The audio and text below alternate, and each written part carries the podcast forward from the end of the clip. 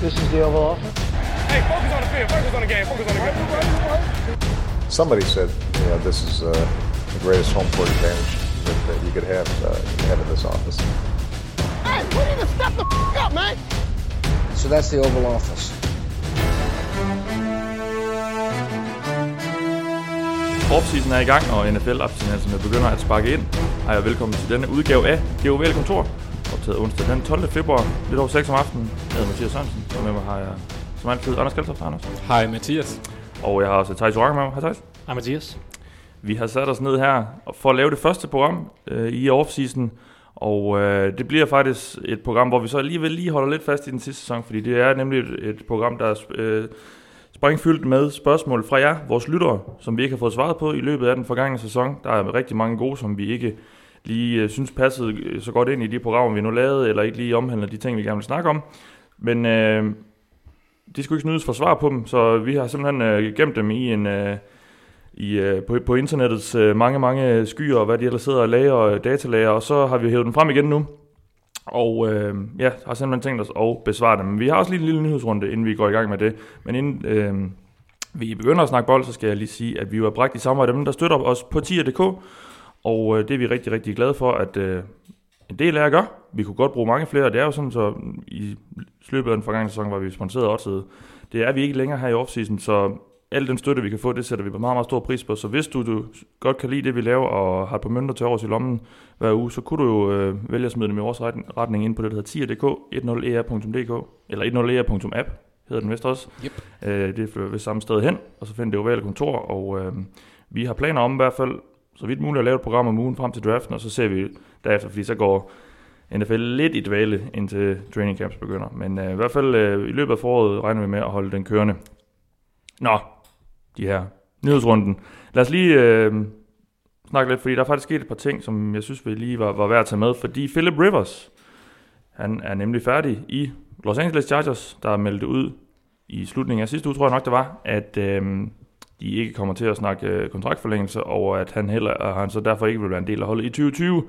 Og øhm, ja, det var vel ikke så overraskende, eller hvad, Thijs? Øh, vi hørte, at han var flyttet til Florida og sådan lidt, og permanent endda, og øhm, ja, der var sådan lidt rygter om, at Chargers måske vil kigge i en ny retning, så vil ikke noget, nogen rystende nyhed, eller hvad?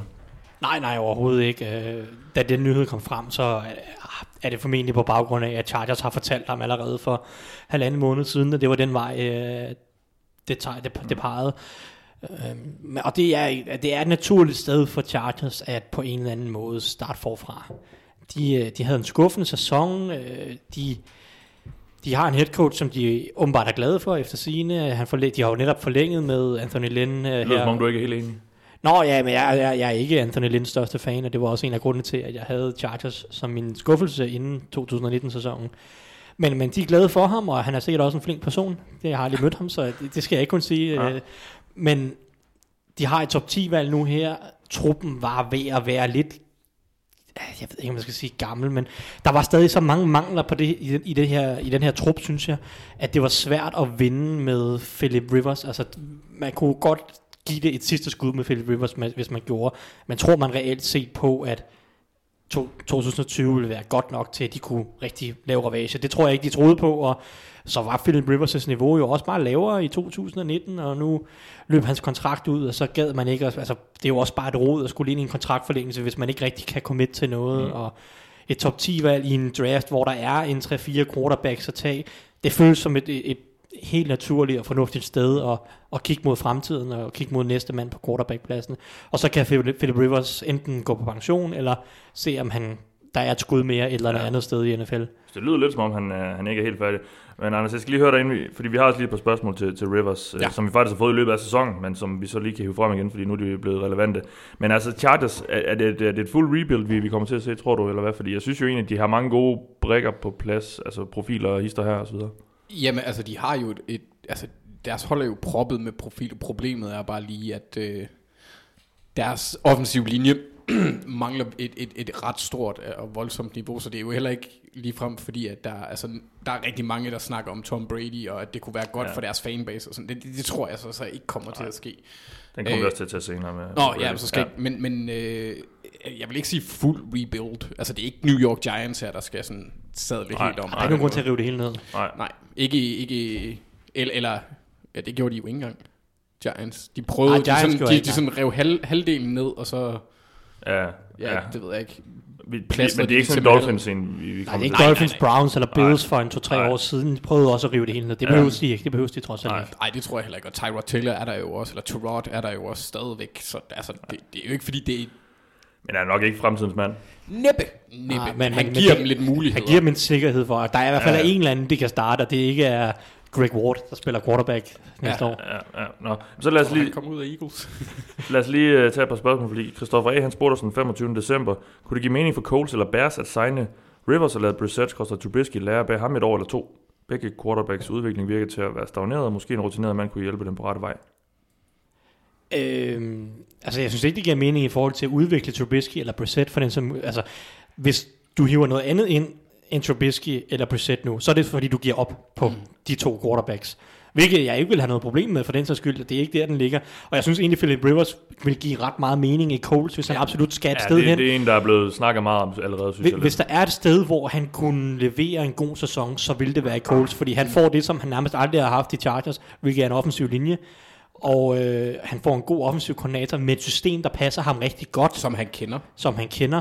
Øh, ja. Både Reich og quarterbacks coach Nick Sirianni har trænet for Chargers. Ja. Præcis. Så, så der er et, et kendskab der, og en, sådan, en fortro, eller en eller anden form for level af komfort med trænerstaben. Som sagt, en god offensiv linje, der vil kunne holde ham- holde ham oprejst, og generelt et ret solidt hold, der bare mangler noget på quarterback.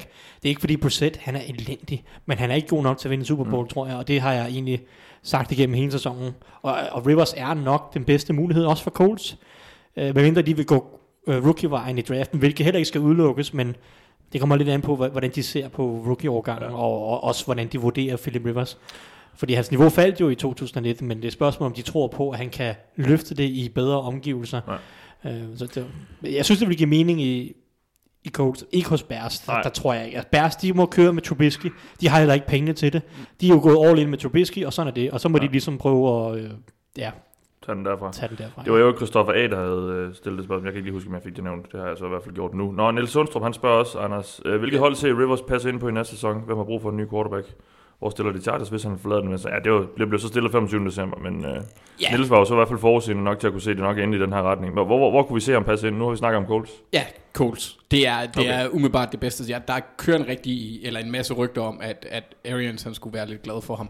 Jeg har meget svært ved at se ham passe ind i det angrebssystem med hans øh, efterhånden nude larm. Ja, der, der bliver snakket lidt om de her Florida-hold, fordi han, det, det, han er flyttet til Florida, men jeg, jeg tror, det var Adam Schefters podcast, jeg hørte i morges eller i går, hvor han, han havde i hvert fald hørt, at ja, Ja, ja. geografimæssigt altså, er han fuldstændig ligeglad med, hvor han, hvor han skal flyve hen i det privatfly, han nu, han nu nok engang leger. Ja, det er også det, jeg har hørt. Både Rappaport og øh, Garofolo, de siger det samme Ja. øh, fra NFL Network. Og der... Øh, Men er det ikke også os to, Thijs, der har snakket om, jeg tror det er ikke, det var til Super Bowl eller andet, men at Rivers jo ikke passer ind i det her Bruce Arians angreb med de her, Ja, med de her dybe det- skud. Og, altså, man kan jo ikke armponte den så langt. Nej, nej, Det- nej, det er også det, du er inde på med. Ja, Ja, Der er ikke nogen grund til at, at, sætte ham ind i sådan et vertikalt angreb, hvor han skal Nej. ligge og presse bolden ned ad banen.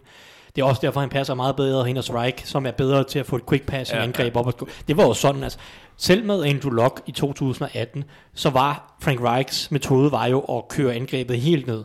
Masse short passing, fordi jeg tror, der var, en, der var en, et niveau af tvivl i forhold til, kan Locks skulder overhovedet holde, holde, sådan, holde sig kørende. I hvert fald og- i starten var i hvert fald i det starten, og, og så, så der var rigtig meget short passing, og det, det gik også fint, og det var, et, det var et fornuftigt angreb, de havde kørende, og Rivers ville passe fint ind i det, og jeg er enig, altså, det, det box. Så skulle, så skulle Bruce Arians ændre angrebet til ham, og det ville ligne Bruce Arians øh, dårligt på en eller anden måde. Ja. Han, han, det er hans system, og det har det altid været. Og det var med Big Ben, eller Andrew Luck, eller Carson Palmer, eller øh, Jameis Winston, altså det er de samme typer, og der, jeg synes ikke Rivers er den type. Nope.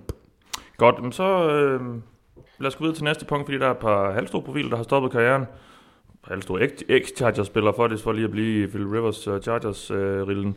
Darren Sproles og Eric Weddle er nemlig, har nemlig stillet støtterne på hylden. Um, ja, Sproles har jo været en fed spiller at følge, synes jeg i hvert fald i mange år for, mm. ja, Chargers, Saints og Eagles, tror jeg det har været. Jeg kan huske, at han har haft et par enkelte små stints nogle andre steder. Jeg tror, Og- det er det primære. Ja, og så Weddle hos øh, Chargers, Ravens og, og senest Rams. Øh, jeg ved, du har nogle stærke følelser omkring Eric Weddle. Ah, jeg elsker ham. Græd du, da du så det her? Eller? Nej, jeg var, altså, nu var han, nu skred han jo, eller blev smidt ud sidste år, hvilket jeg var Ja, sådan... fra Baltimore, ja. Ja, jeg var lidt, lidt ked af, fordi han han har en fed personlighed, og en god sådan, øh, ledertype. og Det kan du også godt se på reaktionerne, da han sagde, at han, ja. han stoppede, fordi der var så mange spillere, der kommenterede og retweetede ja. og havde noget med ham at gøre. Han er bare sådan universelt vældigt, og det er, det er svært at, at, at, at opnå den position. Der er sikkert nogen, der, altså folk, der er laktoseintolerant og sådan noget, hedder ham nok for, på grund af hans øh, fetish med is, men fantastisk spiller og, og, og fed, fed bare at følge på banen med den gejst og den intelligens, Ja. ja. han gik på, på plænen. Nok en af de mest undervurderede spillere i, i de forrige årtier, mm. i, to, i, i tierne overhovedet. Mm. Altså, s- den der spilintelligens, som du også snakker om, det, det redder ham jo eller redder ham. Det er det, der løfter hans spil til at være ja. en af ligaens bedste safeties igennem det her Han stod årti. lidt i skyggen af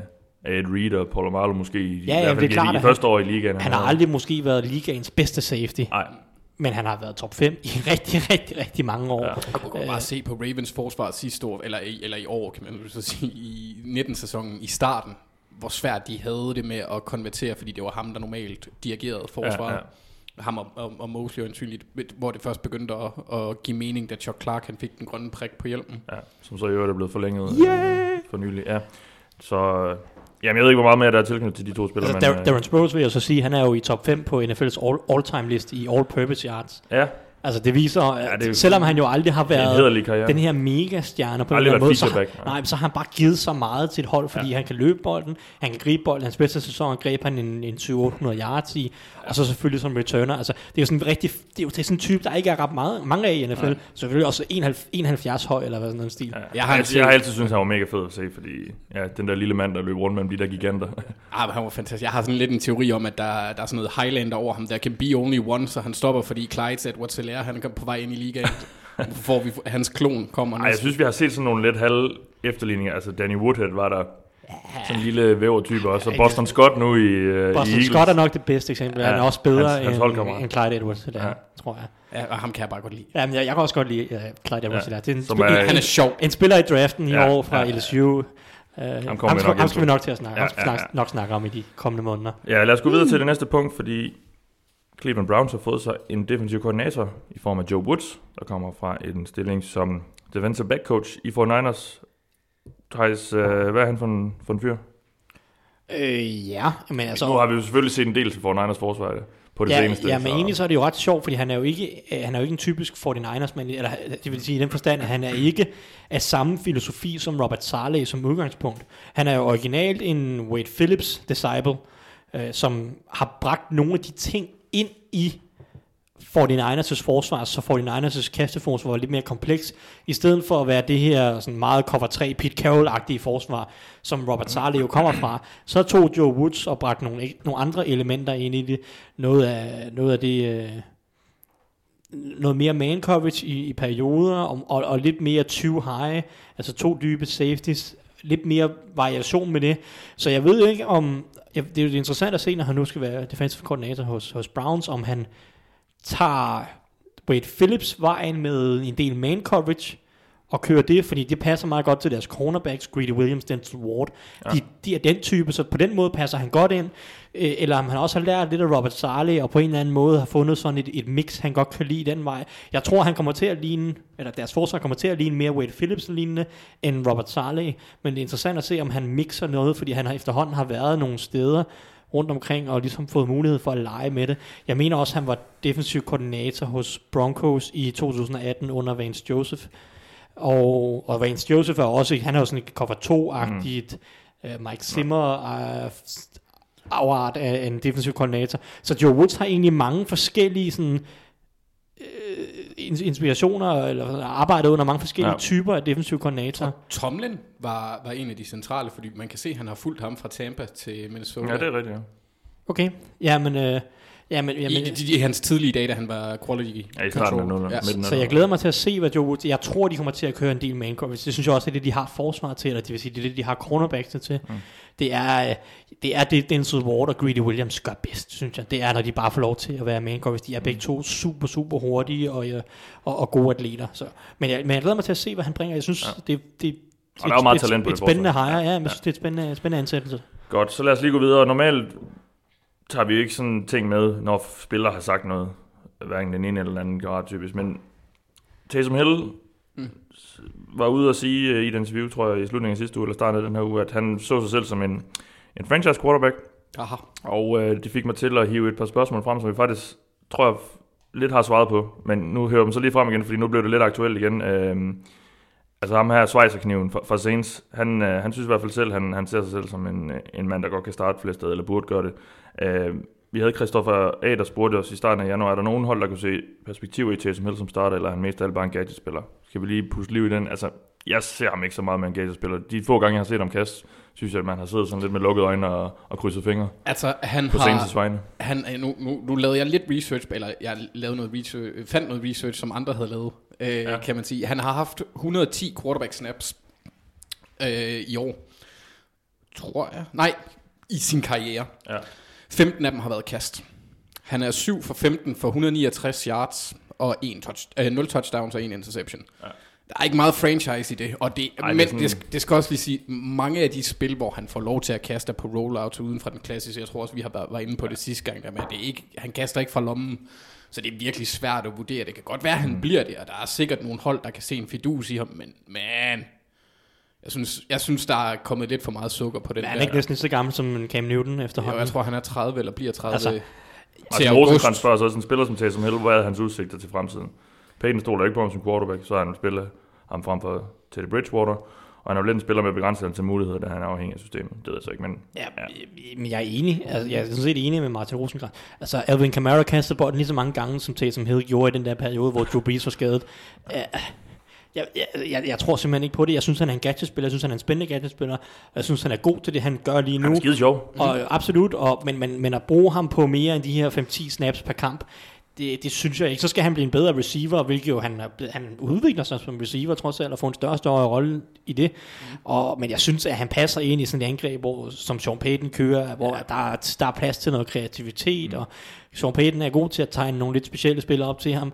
Det, det, det der jo gør ham unik, det er jo, at han er en meget, meget, han er en god atlet, og han kan løbe bolden. Det ligesom, altså, han, han er en god runner, han er, han er svær at takle, og han, han er eksplosiv og, og, og rimelig hurtig. Det synes jeg er jo det, der gør ham god i en eller anden forstand i, i den rolle, han nu har. Det er jo ikke hans rolle som, som passer, som du også siger. Jeg synes ikke, han kaster bolden specielt godt. Ej. Og det er jo heller ikke hans rolle som receiver. Det er, han kan det godt, og det er fint. Men det, jeg synes, det er det, han kan løbe bolden. Ja. Og så må man selvfølgelig sige, at øh, øh, hyre Greg Roman og bygge det Lamar Jackson angreb. Men altså, altså så let Ja. fungerer det bare Nej, ikke. Vel? Og Lamar Jackson kan jo altså også godt kaste bolden. Og det er Jo. noget af det, der gør det.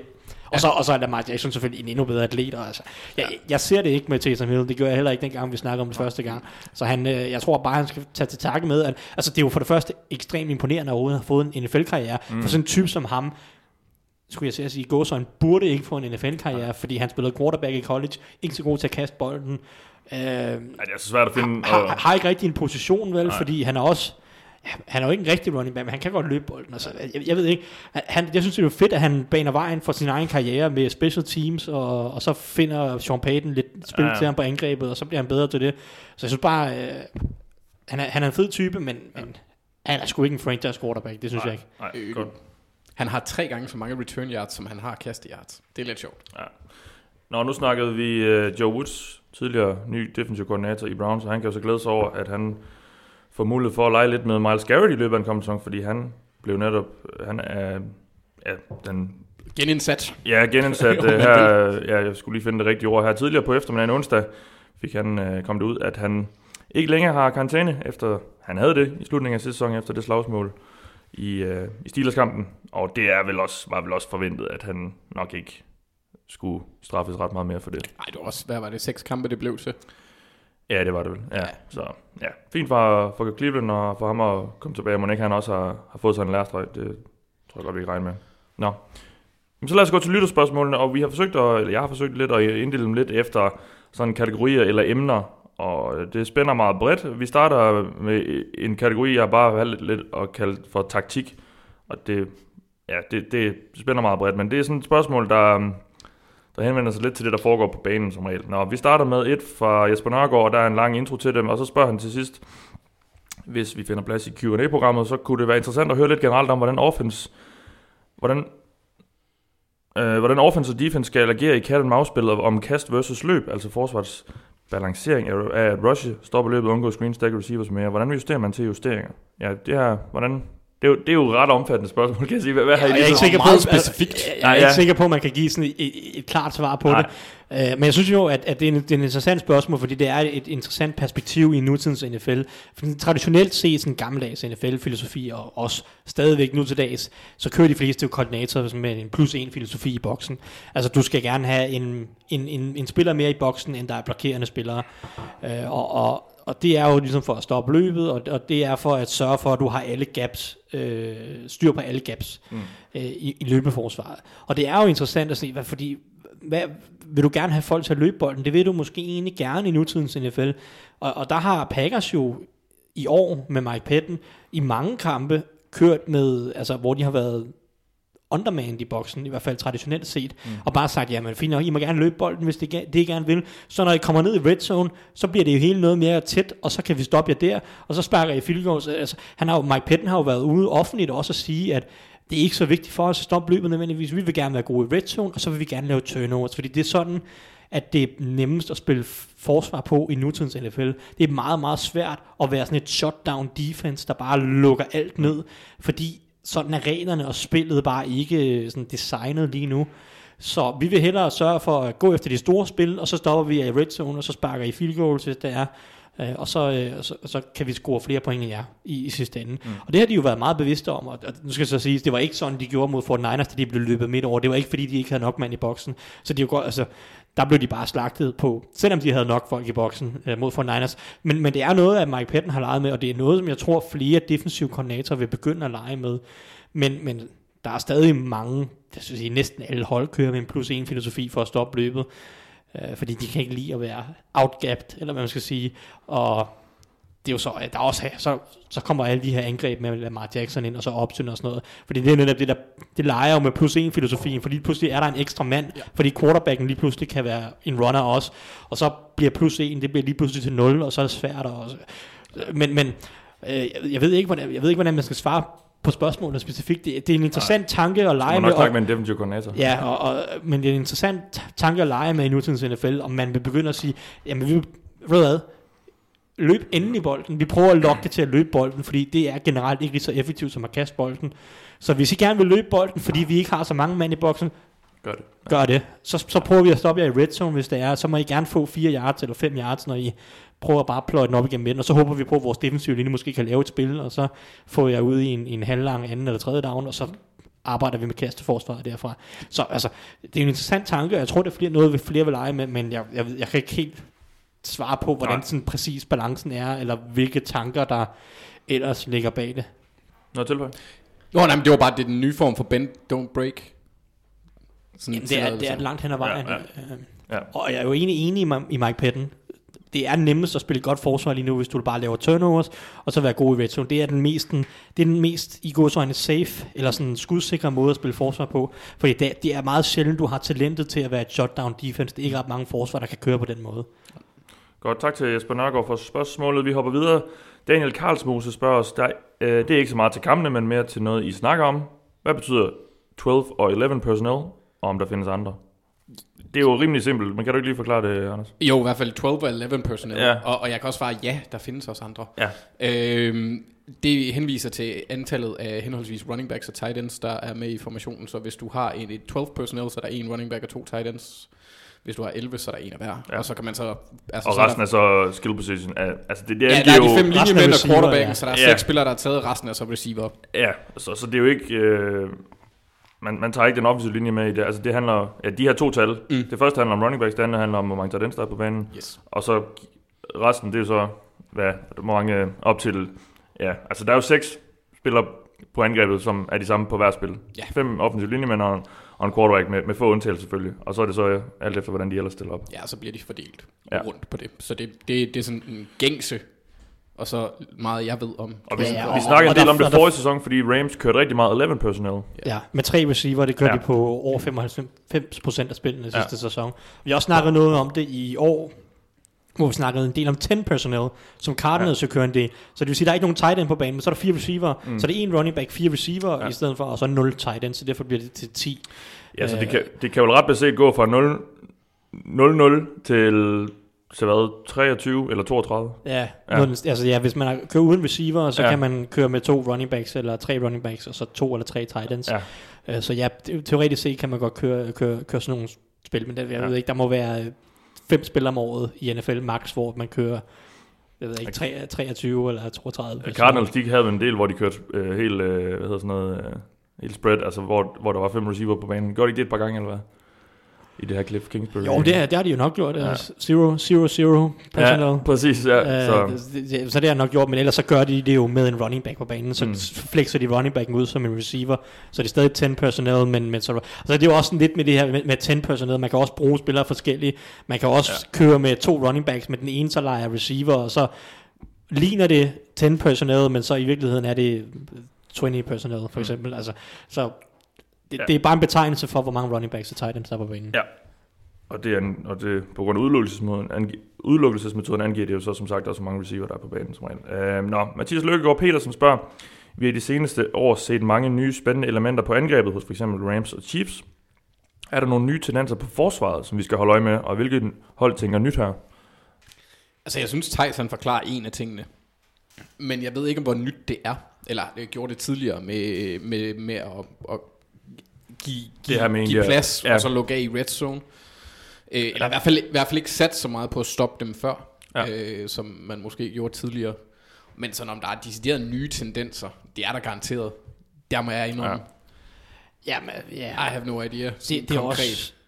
Ja, jeg vil, sige, jeg vil sige, at nogle af dem, der leger mest med det, det vil jeg egentlig sige, er, er Ravens og Patriots. Der er meget, mange, meget, meget tunge blitzes. Øh, er, er nok noget af det. Men så vil jeg sige, så skal man kigge til college. Der er en formation, som jeg, jeg glæder mig til at se, om også vinder lidt indpas i NFL, som hedder en, en tight formation, en T-I-T-E. Tight. Øh, Detroit. tight. Øh, titte, hvis man skal gøre det dansk. Som er en formation, som er designet til at håndtere nogle af de her option-angreb, som der er bare, eller, og, de her spread-angreb, øh, til at håndtere også run-pass options, fordi det, det gør, det er, at du ofte har, så har du, du har tre linjefolk, altså ligesom, altså du har tre linjefolk, du har en nose tackle, og så to andre defensive tackles, og så har du reelt fire linebackers på banen, så det er lidt ligesom et 3-4 forsvar, men hvor dine outside linebacker, de er nærmest endnu mere off-ball, på en eller anden måde. Og så du kan også køre det som med tre safeties, og der er mange varianter. Men reelt set, så det det skal, det er, at du skal gerne de her tre store folk op foran, defensive tackles, de skal gerne sådan klokke midten, altså stoppe midten, ja. øh, løbe op igennem midten, og så hvis de prøver at bounce på ydersiden, så er målet, at så har du nærmest fire off-ball linebacker, der kan arbejde fra side til side, Øh, og så derudover, når du har tre linjefolk stående op på midten, så har de også dækket B-gabet, som er det gap mellem tackles og guards, ja som linebacker ofte har i run support, i øh, sådan, når mere når, traditionelle sådan, formationer, så har linebackerne ofte, en, en af linebackerne har ofte ansvaret for en af B-gapsene, og så når du kører run-pass option, så er det ofte den linebacker, du læser, så at han, han føler jo så, at hvis du laver en lader som om du giver bolden til running backen, så vil han jo ofte træde frem, fordi okay, jeg har B-gabet, jeg skal fylde B- B-gabet mod løbet, og når han så træder frem, så kaster du den hen over hovedet på ham til en receiver bagved, mm. og så kaster du bolden. Det er de her run-pass options. Så det er lidt designet til, når, når, de, når folk kører de her split-angreb, og de mange af de her run-pass options, så tager du hans ansvar for B-gabet væk, fordi du har tre store defensive tackles op foran, og på den måde kan han spille kastet først. Det er en, form, det er en formation, som specielt i Big 12, der er flere, der leger med, og, øh, og, og jeg tror, det er noget, der kommer til at også ved en indpas i NFL, i hvert fald på nogle, altså i nogle situationer. Og der, det er også noget, som bliver brugt i NFL en lille smule, men der er ikke nogen, der sådan rigtig er committed til det. Men jeg glæder mig til at se, om der er nogen, der tør at lege med det, hvis man i hvert fald mod, hvis, hvis der kommer flere af de her Cardinals type angreb ind i NFL, ja. eller måske også for at, at lege mod Lamar Jackson, fordi det er også noget til at stoppe opsendingrebene, fordi du får de her linebacker, som på en eller anden måde lidt nemmere kan arbejde fra side til sidelinje, eller fra sidelinje til sidelinje. Jeg synes egentlig, det er ret interessant, for netop det der ideen om at stoppe Lamar Jackson, der kunne en spiller som Dervin James eller Isaiah Simmons, som, som den, der, den der lidt blanding mellem en safety og en, en linebacker, der er super atletisk. Deres værdi kan jo også bare skyrocket over de næste par sæsoner, øh, fordi de er, hvad kan man sige, forsvarsversionen af, af Lamar Jackson, sådan atletisk. Ja. Tæt på i hvert fald. De kan gøre mange ting, og det er jo så også, måske hvis man skal finde noget, der vinder indpas, så er det jo udskiftningen af tunge linebacker, der stopper løbet Ja. ja. til at finde atletiske typer, ja. der kan gøre flere ting på dit forsvar. Ja. Det er fremtiden. At de her i safety NFL. linebacker hybrider. Præcis. Ja. Øh, så det, det, det er ikke vundet egentlig indpas endnu i NFL, men det er noget, som jeg, som jeg holder øje med, i hvert fald i college. Der er flere, der gør det. LSU, som jo vandt mesterskabet, de har kørt en, de kørt en del tight formation øh, op foran. Og så også Iowa State, TCU og sådan noget øh, gør det en del. Jeg kan lige til at tænke på, nu, nu snakker vi så om nye tendenser, men jeg kom, jeg kom lige i tanke, altså er der overhovedet nogen, der kører sådan et, et rendyrket zone blitz scheme mere, som man så i gamle dage med Dick? LeBeaus øh, der, altså det, det, det, synes jeg egentlig ikke, øh, Nej. man, man, ser så meget mere. Øh, Eller man så det måske heller ikke mega meget ud over Dick LeBeau, men han, med, med de der, jeg kan bare huske de der Steelers hold der øh, i, i Ja. midt-nullerne og sådan noget. Ja, ja, men, ja, men, men, men altså, det er jo noget, som holdene stadig bruger, men det er jo ikke noget, som er en del af deres filosofi. Selvfølgelig, ikke det, der bliver 100%. stadig kaldt zone blitzes for Ja. ja. overraske. Ikke? Ja. Det er jo stadig noget, de har i deres arsenal. Men ikke, Men det er ikke- ikke, det er ikke- så nej. rendyrket som LeBeau. Nej, det, altså, det, det begyndte at, det, det, blev, det blev læst i en eller anden, en eller anden måde. Ja. De fandt ud af, hvordan man hurtigt kunne, altså receiverne hurtigt bare kunne sætte sig ned imellem zonerne og ja. komme af med den. Altså Tom Brady blev efterhånden kendt for at rive de der Dick LeBeau-forsvar fra Ja, ja, hinanden, ja. ja. fordi han, han så dem komme, de der blitzes, og så skaffede han sig af med bolden lynhurtigt. Om det hjalp, øh, Fordi det ofte så ender det jo med, at så er der en outside linebacker, eller en eller anden stor, tung mand, der ender med at droppe lidt tilbage i opdækning, og det, han kan bare ikke dække så meget område. øh, Nå. om det hjalp Steelers til et par Super Bowls. Det gjorde det, og, og, og det er jo en af de sådan, store innovationer i, Ja. ja. igennem NFL-historien. Det, var- det var Dick LeBeau. Eller Ja. hans, hans modifikation Ja, af zone blitzen, jo, som er meget ældre end Dick LeBeau, selvom det, han er efterhånden er godt op i årene. Ja, men han, er, han er nok den mest erfarne person i NFL overhovedet. Han, Han er jo jo ikke også spiller. stadig en NFL-person mere, men, Nej, nej, ja, men men, altså- men ja, en Ja, af dem, der har, han, han havde jo, inden han stoppede, var han jo været i NFL non-stop i, var det sådan over 60 år, ikke? fordi han, han gik jo direkte fra spiller til, uh, til, til træner. Han var defensiv back, ikke? Jo, Ret, ret, ret mange interceptions også, som jeg husker det. helt sikkert. Jeg tror, han er i top 10 på all-time interception-listen, så Ja, ja. det, det, er en, det er en vild karriere. Jeg kan jo, øh, nu kommer jeg lige i tanke om en bog, som jeg har læst. Jeg tror måske også, du har uh, game, Games That Changed the Game, øh, hvis man vil nørde lidt uh, NFL og hvordan spillet har udviklet sig. Den kan jeg anbefale. Den, så vidt jeg ved, tror jeg kun, den, den findes på engelsk, men uh, det er Ron Ja, Jaworski, det- der blandt andet står bag den. Og, Den og så øh, den, der hedder The Genius of Desperation, Ja. ja. synes jeg også er rigtig ikke? Ja, Doug Ja. ja. Farrar, Ja. ja. som også altså, gennemgår nogle af de her forskellige udviklinger Ja. ja. og, og trends, der var og har været op igennem tiden i NFL. 62 interceptions havde han. Ja, Ja, der kan man se. Nå, men det var så fik vi også lige smidt et par boganbefalinger ind. Og vi tager lige et sidste spørgsmål i taktikdelen, og det er fra vores tidligere kollega på Gul Klud, Morten Kammersgaard. Han spørger, han spurgte os tilbage i midten af oktober. I snakker meget om spildesigns for trænere som Reed, Shanahan, McVay, Payton med flere. Er der nogle bestemte rutekoncepter, som er svære at dække op? Og i så fald hvilke? Nu bliver det nørdet, Thijs. ja. men, men, men, men det er... Det er at, at, det, man kan jo ikke sige, at der er sådan et rutekoncept, eller et, rute, et, et rutekoncept, der er svært at dække op. Det er det handler, det jo. handler om, hvad for noget forsvar, øh, der bliver kaldt. Ja. Men også hvilke spillere du har. Ja, og hvilke spillere du har, hvilket system Ja. ja. du har, og alt muligt. Altså, hvis man, hvis man skal bare skal nævne et par typiske rutekoncepter, som næsten alle angreb arbejder med, så har vi snakket om et af de tidligere programmer, snakket om det her Yankee-koncept, øh, og i en af Super Bowl-optagterne snakker vi om det, med, sådan, med at play action bliver mere og mere populært, så begynder det at være en, en rutekoncept, som næsten alle angreb har. Og det er to receiver på hver sin side af formationen, hvor den ene løber en post, som er løb 10-12 yards ned ad banen, og så breaker du nu skulle vi have haft ind over en, midten. en, en videoforbindelse. Det, det, skal vi have haft en videoforbindelse. Og den anden, han løber så en overroute, som er, overroute, som er en dyb crossing route. Ja. Sådan 10-15 yards ned ad banen, ind bag linebackerne. Og de krydser jo så ned ad banen på, en eller anden, på et eller andet tidspunkt, og det er så et, et svært read for den dybe safety. Ja. Det er et rutekoncept. Så, altså, måske også det mest klassiske rutekoncept, som flest hold kører overhovedet, det er måske mesh, som er de her to korte crossing routes. Altså det er klassisk mod man coverage, at det er rigtig svært. Det er det, vi her, når vi ser to receiver, der løber på tværs af banen, og løber lige forbi hinanden, og så forsvarsspillerne, de kan jo ligesom heller ikke rigtig være der, og, og bliver lidt skærmet af på en eller anden måde. Det er sådan to, to krydsningsruter, korte ja, krydsningsruter. mesh oversættes vel til sådan noget net, eller et, et eller andet gitter, eller sådan et eller andet, øh, ja, samme, sådan noget Ja. tråd, tråd, trådnet, tror jeg, det, ja, det oversættes det til her på, Ja, på en, en eller anden ordbog. Og, og det er bare to korte krydsningsord. Det er måske ja. det mest klassiske. Ja.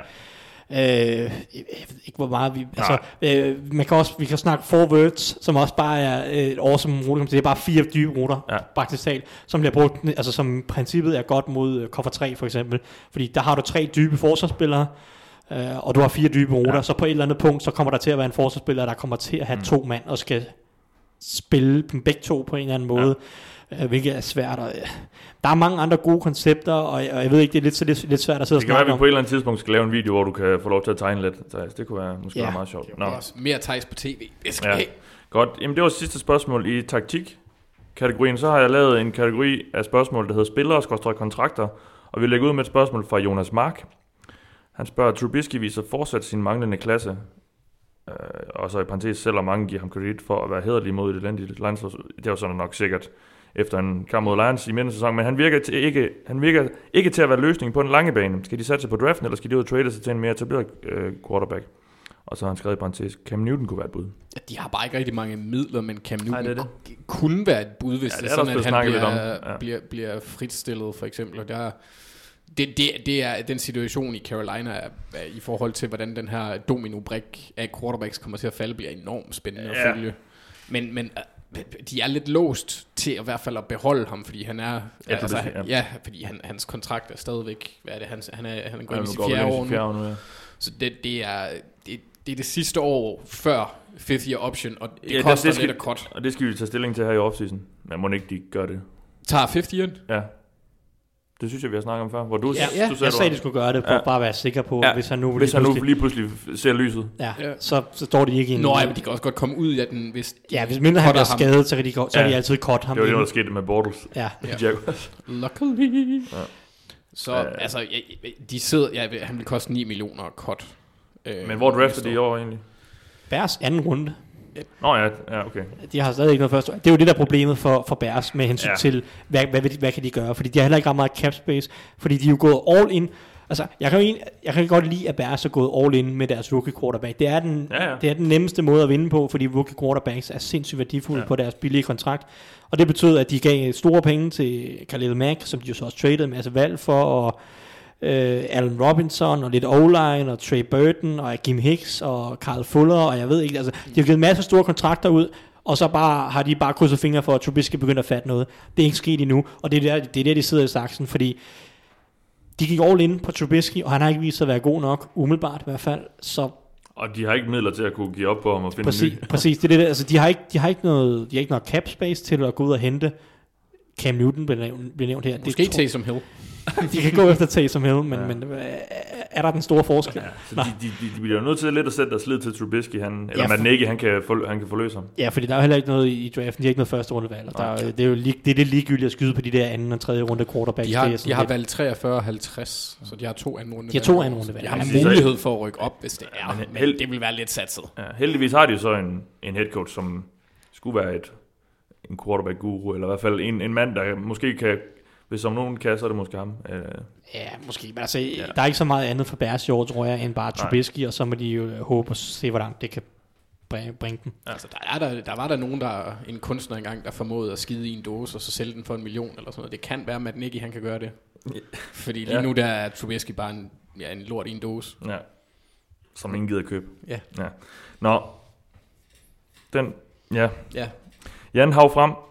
Jan Haug frem. Han spørger os, frem, jeg er ikke sikker på, at jeg, lige siger dit navn rigtigt, Jan, men det skal jeg i så fald beklage. Le'Veon Bell er knap nok en gennemsnitlig running back i år. Skrev han til os for noget tid siden. På lang sigt er antallet af millioner, han går glip af på grund af sidste års stunt, fuldstændig uoverskueligt. Vil det, vil det være en lærestreg for andre spillere, eller skal vi forvente samme type pinligheder fremover? Har I nogle kandidater til, hvem der så laver næste holdout? jeg tror, at det er en lærestreg til alle running backs, der ikke spiller for Dallas Cowboys. Man kan sige, jeg ved ikke hvor meget, altså han fik jo lidt det, han, han var på jagt efter en stor kontrakt. Ja, ja. Han viser så en hel masse penge på det, men, men han, han, jeg ved ikke om, jeg ved ikke om det er en lærestreg for ham. Han kan, altså, en ting er, at han nu er en, altså, han, han, Jets, det, det, det, det, det, er mere, væk. det, det, det er mere en lærestreg for, for Jets. Ja, det må man sige. Ja, men, men hvad, hvad har de lært? Det var de andre hold. Der han er Ja. allerede blevet fyret. Nå ja, men, men, men altså, det lyder jo som om, at de har tænkt sig at prøve at trade ham væk Ja. igen. Jeg ved ikke, hvordan det skal lade sig gøre med den kontrakt, men Det er også rygter om Todd Gurley. Coming home.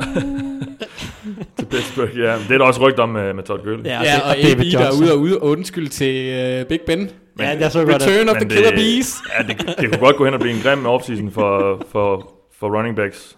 Fordi øh, tre af dem med allerstørste kontrakter, de har, spiller på nogle hold, som egentlig ikke gider dem, fordi de ikke er pengene værd. Jamen, måske. det er jo det, der er problemet med running backs, at, at der er færre og færre hold for det første overhovedet, der vil betale dem. Det er tydeligt, at der, der er ikke... og der er flere flere eksempler på, at man ikke bør gøre det. Præcis, der er, mm, altså, jeg har svært ved at finde en kontrakt de sidste, jeg vil næsten sige, jeg vil næsten sige 10 år, men Adrian Peterson har nok gjort det okay på nogle af sine kontrakter, men i hvert fald lad os sige, de sidste fem år, tror jeg ikke, der er en, et eneste hold, der har betalt sin running back, som reelt set er blevet glad for det. Ravens. Mark Ingram, eller Ja, hvad? ja, vi, Men- men men, men, hvad- hvad vi, får vi han- betaler, hvad hvad får han? han? 5 Fire- millioner om året, eller Det er jo ikke, du må gerne betale 5 millioner for en god running back, eller hvis en running back, hvis du vil det. Det, har, jeg- det styler jeg ikke over. Men altså, jeg tænker på de her øh, 9 plus kontrakt, millioner kontrakter. Mm. Jeg, jeg kan ikke komme på et eneste eksempel på nogen, der er blevet glade for at betale deres running back de sidste 5 år. Og det er jo det der er problemet, og, og Derrick Henry sidder jo i, i Sachs nu, han har gjort det pisse godt, men, men, og han siger jo, at han vil, han vil have flere penge end Ezekiel Elliott, har han jo sagt. Det får han ikke. Og, og, og det er jo sådan, vil Titans betale det? Måske, så er de dumme. Øh, vil andre betale det? Det er jo lidt der, hvis man skal se, finde et holdout, så er det sådan noget med, at Titans franchise tagger ham, og det gider han ikke acceptere. Mm.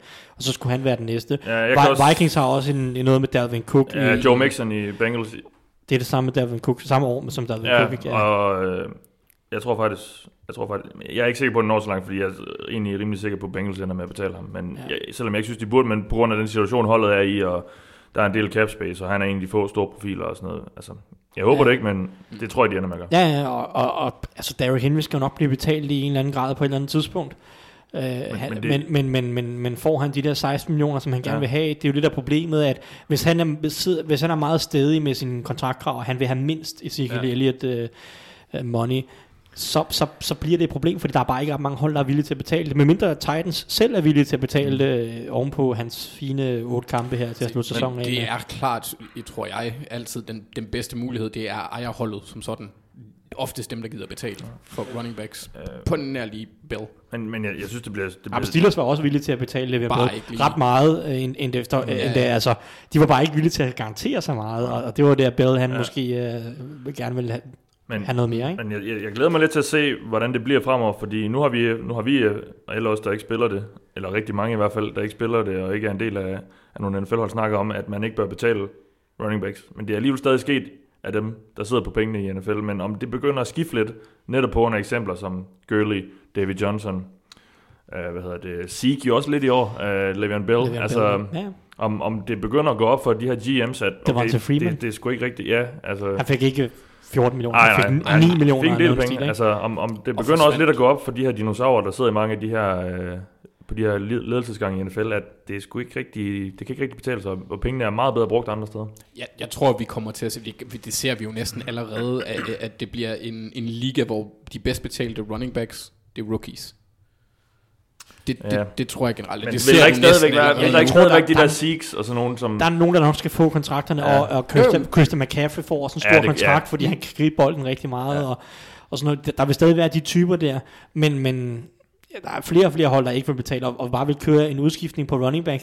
Øh, hver fjerde år, så skifter vi bare running back, fordi så drafter vi en ny en i tredje runde, og så, øh, så starter vi ham. Altså, jeg håber i hvert fald, at, at at det er sådan, at det også kommer til at fungere med Steelers og James Conner, som jo har kontraktudløb også efter 2020-sæsonen. Og så siger de bare, jamen det er fint, vi drafter en i fire runde i år, og så har vi en ny en og Benny Snell, og så er det ligegyldigt derfra. Så, så jeg tror, der er mange hold, der vil komme til at køre det på den måde. Det bliver spændende at se, hvordan de angriber den i CBA'en her, til, øh, når, når den skal genforhandles. Fordi Ja, det er den nye en- overenskomst. Ja, for det er en Ja. ja. position, hvor at man, fordi den er så meget anderledes end de andre i forhold til øh, ja, hårdheden ved den, burde den være lidt anderledes også i forhold til, hvordan den Men bliver... hvordan kan man så gå ind og det- differentiere det? Jeg, jeg vil altså? sige, det, det, det, det største, det vigtigste for running backs, det er nok at få afskaffet nogle af de her franchise tag regler, mm-hmm. fordi det de gerne vil, det er, at de vil gerne have lov til at ramme markedet efter fire år. Problemet er, at der er ikke ret mange running backs, der har, lad os sige, syv års levetid.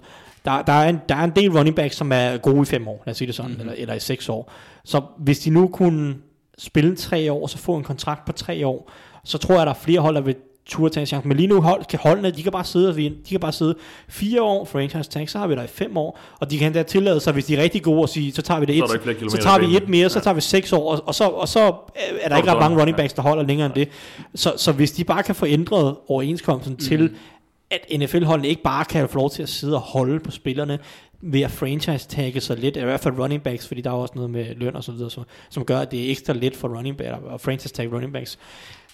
Hvis man nu kan ændre overenskomsten, så spillerne kunne blive betalt noget før, eller ramme free agency noget før på en eller anden måde, så tror jeg, at der er flere, der vil være villige til at betale running backs, fordi de er nemmere, altså det, det, det er ikke, de binder sig ikke lige så lang tid ud i fremtiden på en eller anden måde.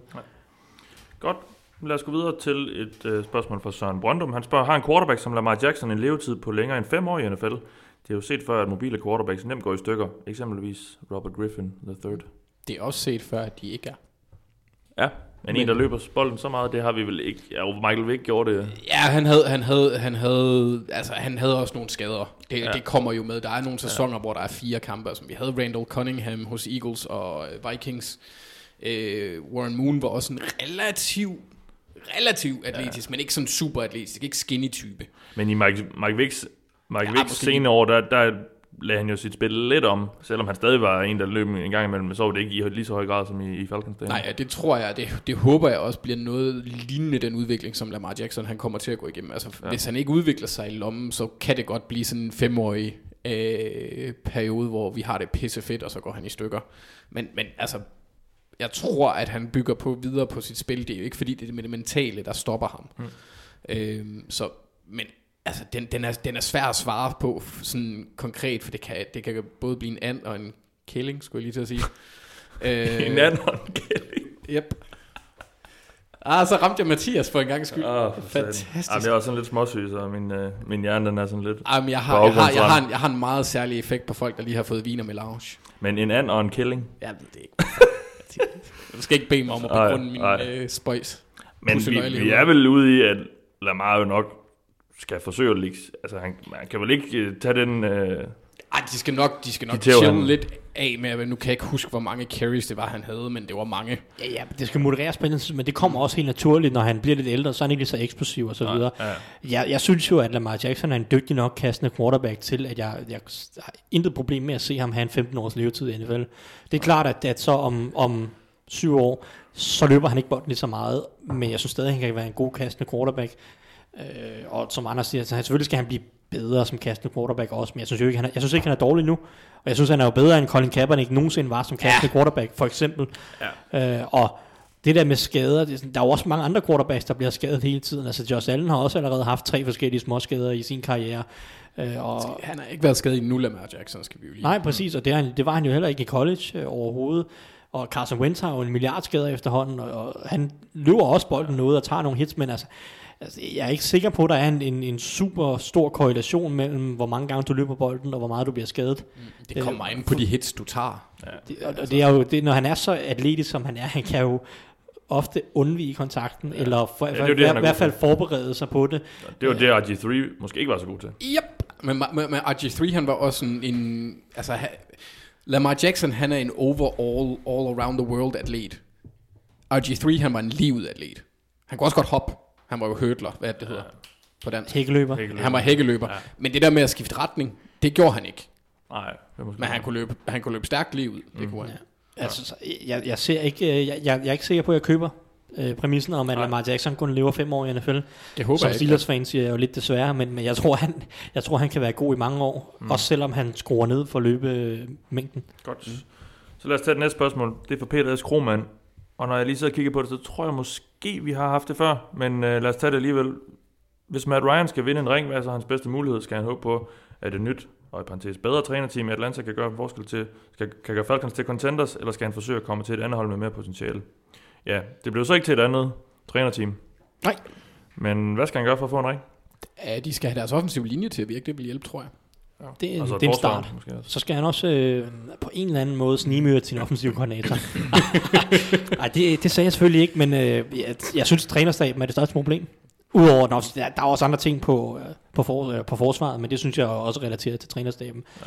Men jeg synes, at trænerstaben er det største problem, og jeg synes, det er en stor fejl, at Falcons de ikke øh, som, som minimum fyrede Dirk Cutter.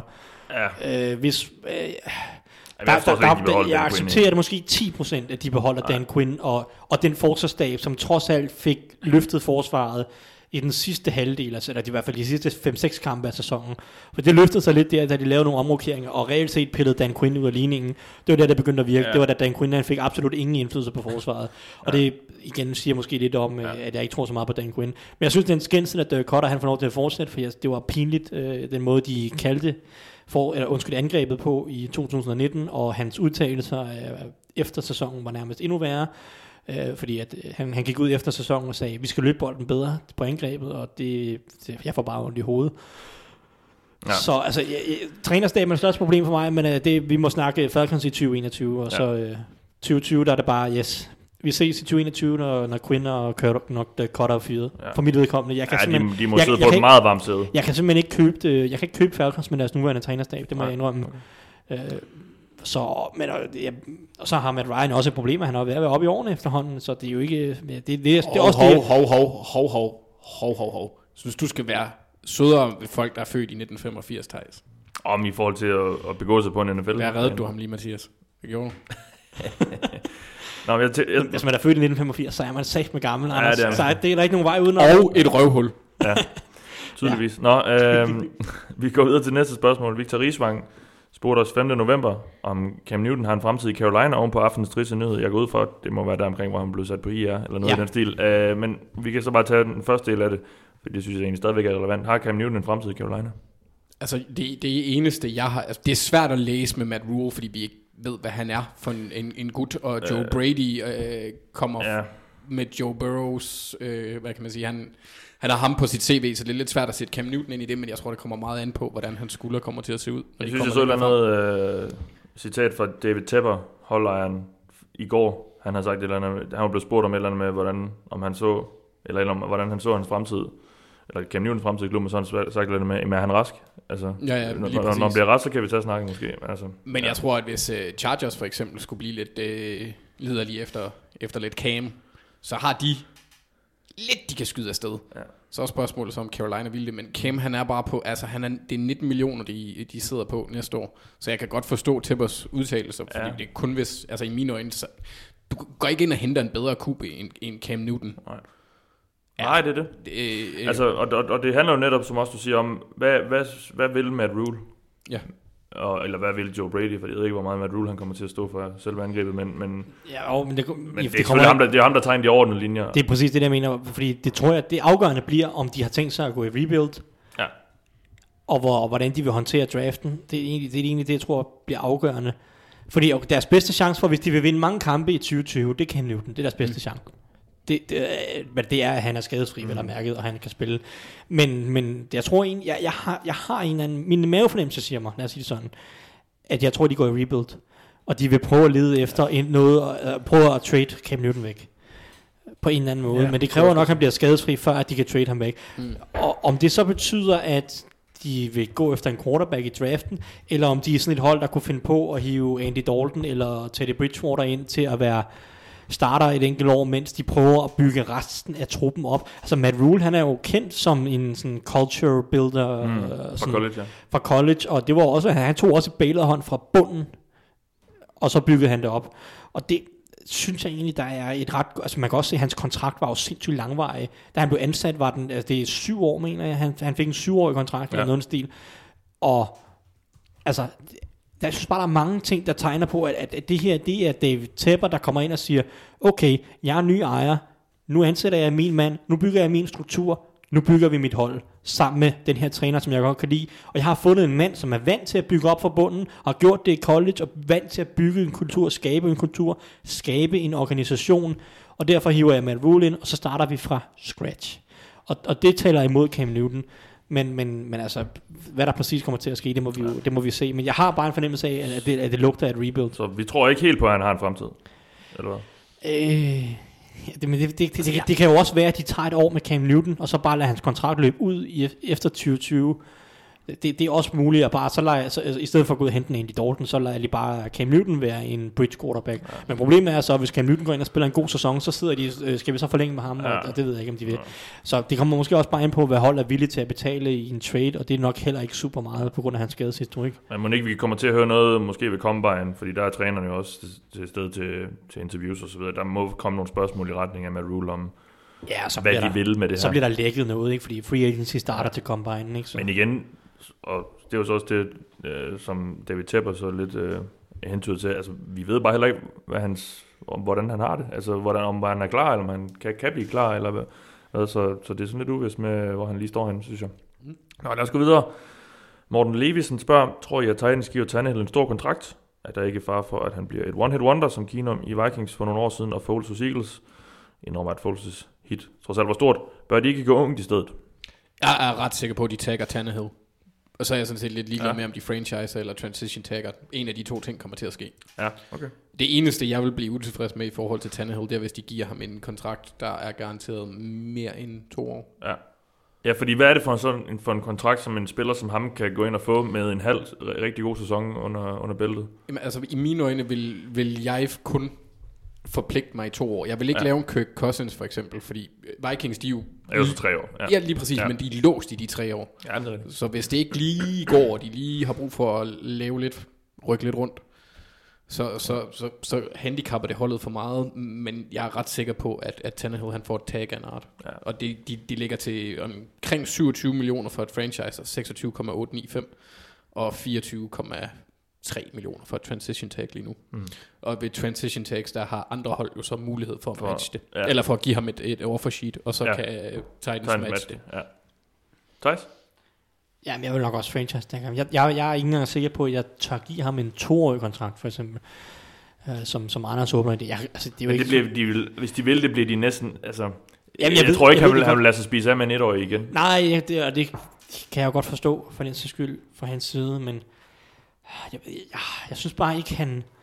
Jeg synes ikke, han viste nok sådan i slutspillet og de sidste par kampe af sæsonen. Jeg synes, det startede, det startede så vildt, eller det, sådan, da de rigtig kørte Titans, men jeg, jeg, jeg, fik bare sådan en rigtig vibe af, han er sådan lidt en one-trick pony. Der, han, kan, han kan køre det der dybe play-action sjov, når han bare kan få lov til at kaste bolden ned ad banen til, til sådan en one-read-spil. Men jeg synes bare ikke, der var mere i ham. Øh, lige så straks, at de blev bedt, han blev bedt om at stå derinde og læse lidt i lommen, eller holdene blev bedre og bedre til at tage nogle af deres play-action-koncepter væk, så synes jeg bare, at han, han så lidt lost ud på en eller anden måde, og bare ikke så, så, så jeg, jeg, jeg har bare svært ved at komme til ham. Jeg føler lidt, at han er en one, han er en one-trick pony. Og, og, og, og det trick gør han udmærket, og Titans fandt det trick på det rigtige tidspunkt, og det førte med slutspillet. Men jeg, jeg, jeg, jeg tør sgu ikke rigtig komme til ham. Øh, jeg, jeg synes, de bør franchise tagge ham. De bør ikke bare sige, altså, de bør ikke bare lade ham gå. Det vil være en fejl, trods alt. Øh, det, fordi det kan også være, at han kan udvikle sig i systemet, og de kan bygge mere på, og så videre. Men jeg, jeg, jeg er lidt bange for at komme til ham mere end bare et år. Må jeg Ja, det skal også lige siges, at jeg har ikke lyst til at forpligte mig i to år. Det var bare, hvis jeg var Titans, og jeg, fordi jeg kunne godt forestille mig, at han ville komme Sådan hen som og sige, markedet er, ja. jeg vil have en treårig kontrakt ja. som minimum. Det vil jeg bare ikke gå med til med ham, for det er for meget. Ja. Jeg vil kunne leve med ham og have ham på, på bogen i to år. Ja, det vil jeg også. Altså to år, det, øh, så må det være sådan. Øh, det, det er jo også fair nok i en eller anden grad. Men jeg er bare lidt nervøs. ja. Og det kan jeg også men, godt forstå. Det kan bare, det, men det er måske bare mig, der er en, en Så vi kylling. tror godt, han kan blive en one- one-hit wonder. Ja, det tror jeg godt, han Ja. kan. Okay. Lad os gå videre til næste spørgsmål. Det er Andrea Aarhusen. Ja, der spørger, hvordan ser I TB12? Ja, det er jo så Tom Brady i den kommende sæson. Og det er jo off-seasons helt stort spørgsmål nok, vi, vi rammer ind i her, som Andreas stiller. Hvordan ser I TB12 i den kommende sæson? Fortsætter han i New England? Og i parentes kan han være med til at lade en ny quarterback op. Bliver han free agent med mere? Hvad tror vi med Tom Brady? Jeg tror personligt, han bliver i New England. Det gør jeg også. Ja. Jeg, jeg kan ikke rigtig se ham, hvorfor, Nej. hvorfor han skulle tage andre steder. Men igen, med mindre det er Colts, fordi deres offensive linje er pissegod, og de har T.Y. Hilton. Ja. Men ellers, ja, jeg har svært ved, altså Chargers som nævnt, deres offensive linje Ja. er for dårlig i forhold til, hvor han er i sin karriere.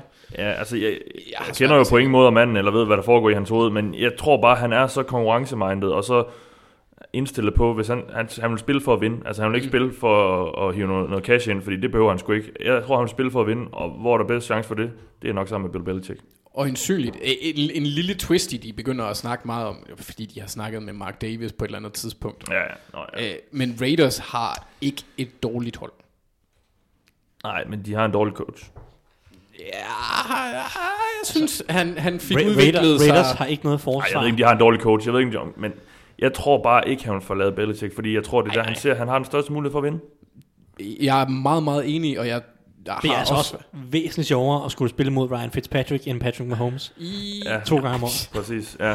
Ej, altså det, det er bare...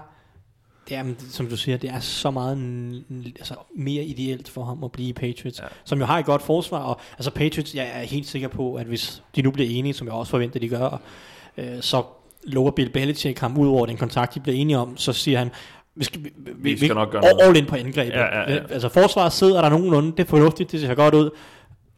Angrebet, offensiv linje, tight end, wide receivers, i, gerne i flertal, vi, vi giver dig det hele. Du får et helt nyt angreb, mm. og så, øh, så leger vi med det her. Jeg har virkelig svært ved at købe den der, øh, det narrativ, der går om, at det er fordi, han gerne vil betales de der mange penge. Det tror jeg ikke Nej, skid på. Jeg tror, han det er ren leverage. Det er ren, Ja. det er ren Ja, ja. øh, forhandlingstaktik. Men, men det er også bare, det er, en- det, er en, det, er, det er en underlig taktik, fordi hvorfor, hvorfor skulle han lige pludselig ændre den nu? Ja, og og han jeg har tror- pæ- flere penge end Gud, altså. Ja, altså, jeg, og det er også det der med, hvis det handler om penge, så tror jeg bare heller ikke, Robert Kraft han vil lade ham gå. Og jeg ved godt, det kan han ikke bestemme, fordi der er noget salary cap og sådan noget, men jeg, jeg tror bare ikke, det, det kommer ikke ned til penge, hvis han skal forlade New England. Så skal det være, fordi han bare ikke, så skal det være, simpelthen bare fordi, tror jeg, at han bare vil have nogle nye udfordringer. Men jeg tror bare stadigvæk, ud fra det, jeg har set med manden, og den, hvor, hvor konkurrence minded han er. Altså, jeg, jeg, kan ikke, jeg kan bare ikke se ham forlade, altså, tror heller forlade ikke, Belichick. Altså. tror heller ikke, hans kone ville købe argumentet om, at det er penge, der skulle være det drivende. Nej, altså, så skal det være, fordi de gerne vil bo i LA, og det er da også lækkert. Altså, men det kan de jo gøre i offseason. ja, præcis. Det gør de sikkert allerede. Ja, garanteret. Øh, nå, for at svare på spørgsmålet, jeg tror, han bliver i Patriots. Det gør jeg også. Ja, godt. Så lad os gå videre. Christoffer A. spørger, hvordan ser I Brissett's udvikling over sæsonen? Skal Cole stadig gå med ham næste år, eller skal de eventuelt trade ham, mens der stadig er fornuftig værdi i ham? Spørgsmålet er, som det er det. Men Ja, vi har jo det- været lidt ind på det med, at vi synes, Rivers kunne passe godt ind der. Ja, men hvis de Ja, ja, kan få men- værdi, hvis de kan få et andet rundevalg eller sådan noget for Jacoby Brissett, Det, fuck det it, kan do de it. ikke, men han, nej, Men hans hvis- kontrakt er jo alt for stor. Jamen, så lad os gå tilbage til spørgsmålet. Hvordan ser vi hans udvikling over sæsonen? Øh, jeg gav Jacoby Brissett de første 6-7 uger, og så sagde jeg, det tror jeg ikke på. Øh, det- jeg synes bare ikke, han læser banen godt nok. Det, det, det er simpelthen det, det kommer ned til for mig. Han læser ikke banen godt nok, det går ikke hurtigt nok.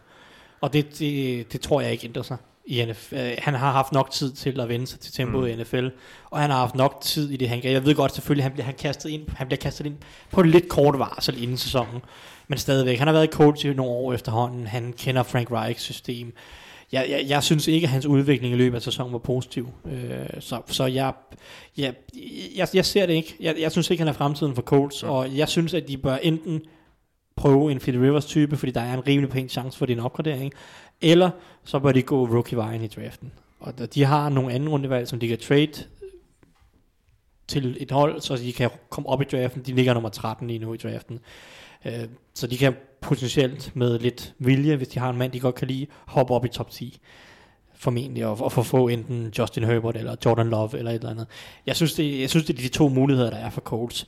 De kan også bare tage en, endnu en kedelig mellemsæson med Jacoby Brissett, men øh, det, det er bare ikke sjovt at gå 8-8. Det er bare sådan et kedeligt territorie at arbejde med. Du ved godt, at Jim Irsay, han sidder i sin, øh, i sin man cave og tager LSD og crank caller Andrew Luck og beder ham om at komme tilbage. Det kan det, altså, Så tror vi overhovedet, jamen lad os da bare lige tage den altså med Lok, fordi altså, tror vi, tror, kan vi, Han vi virker- ved jo ikke, han altså, vi ved, han, han har ikke givet lyd fra sig hele sæsonen, og og han, han- jeg tror han bare, han nyder livet. Jeg tror også, han er blevet far, og, og Ja, ja. der er en masse ting der, men jeg, altså, man kan sgu aldrig vide med de der banditter der. Nej, nej, nej. Jeg tror det ikke. Jeg, jeg tror ikke på, at, på det her, i, i, hvert fald, i hvert fald ikke i år. Ej, han virkede, han virkede ret afklaret, da det skete, men hvis, hvis, den der, den lige, hvis det begynder at krible eller et eller andet, Ja, og der er en millionær, der, der ringer til dig, mens han lyder mega fuld og snakker med dig, så kan det godt være, du bliver overtalt. ja. Altså, det, det, det er i hvert fald det, jeg plejer at sige ja. Det, det, det er den situation. Men øh, vi er ikke begejstrede for hans udvikling over sæsonen, Brissett. Nej, og- Colts har mulighed. De har også sindssygt meget cap space. Jeg mener, det er det hold, der har næst mest cap space. Så der er plads til en Philip Rivers. Ja, okay. Det havde de Type. jo også sidste år. Ja, Og det er bare et stadig et rimelig godt roster. ja 100 procent. Men det, det, det, er, jo- det er et meget ungt, ungt roster. Ja. Og trænerstaben har reelt set fået rosteret til at overpræstere lidt Ja. de sidste par år, synes jeg. Ja, hatten er for Chris Ballard, fordi han er ved at sætte sammen der. Det, det virker ret solidt. Nå, lad os gå videre. Christian Skibsted spørger os. Box cuttede Gerald McCoy for sæsonen, selvom han var deres bedste. og parentes dyreste defensive lineman gennem flere år. Kan I nævne nogle interessante kandidater til, til at blive cuttet i offseason? Så kommer han selv med et par bud. Paul Richardson og Richard Jones er nok oplagt. Jeg kan godt høre jeres bud, Anders. Altså den mest kontroversielle, jeg sådan kunne finde på, det var Patrick Peterson.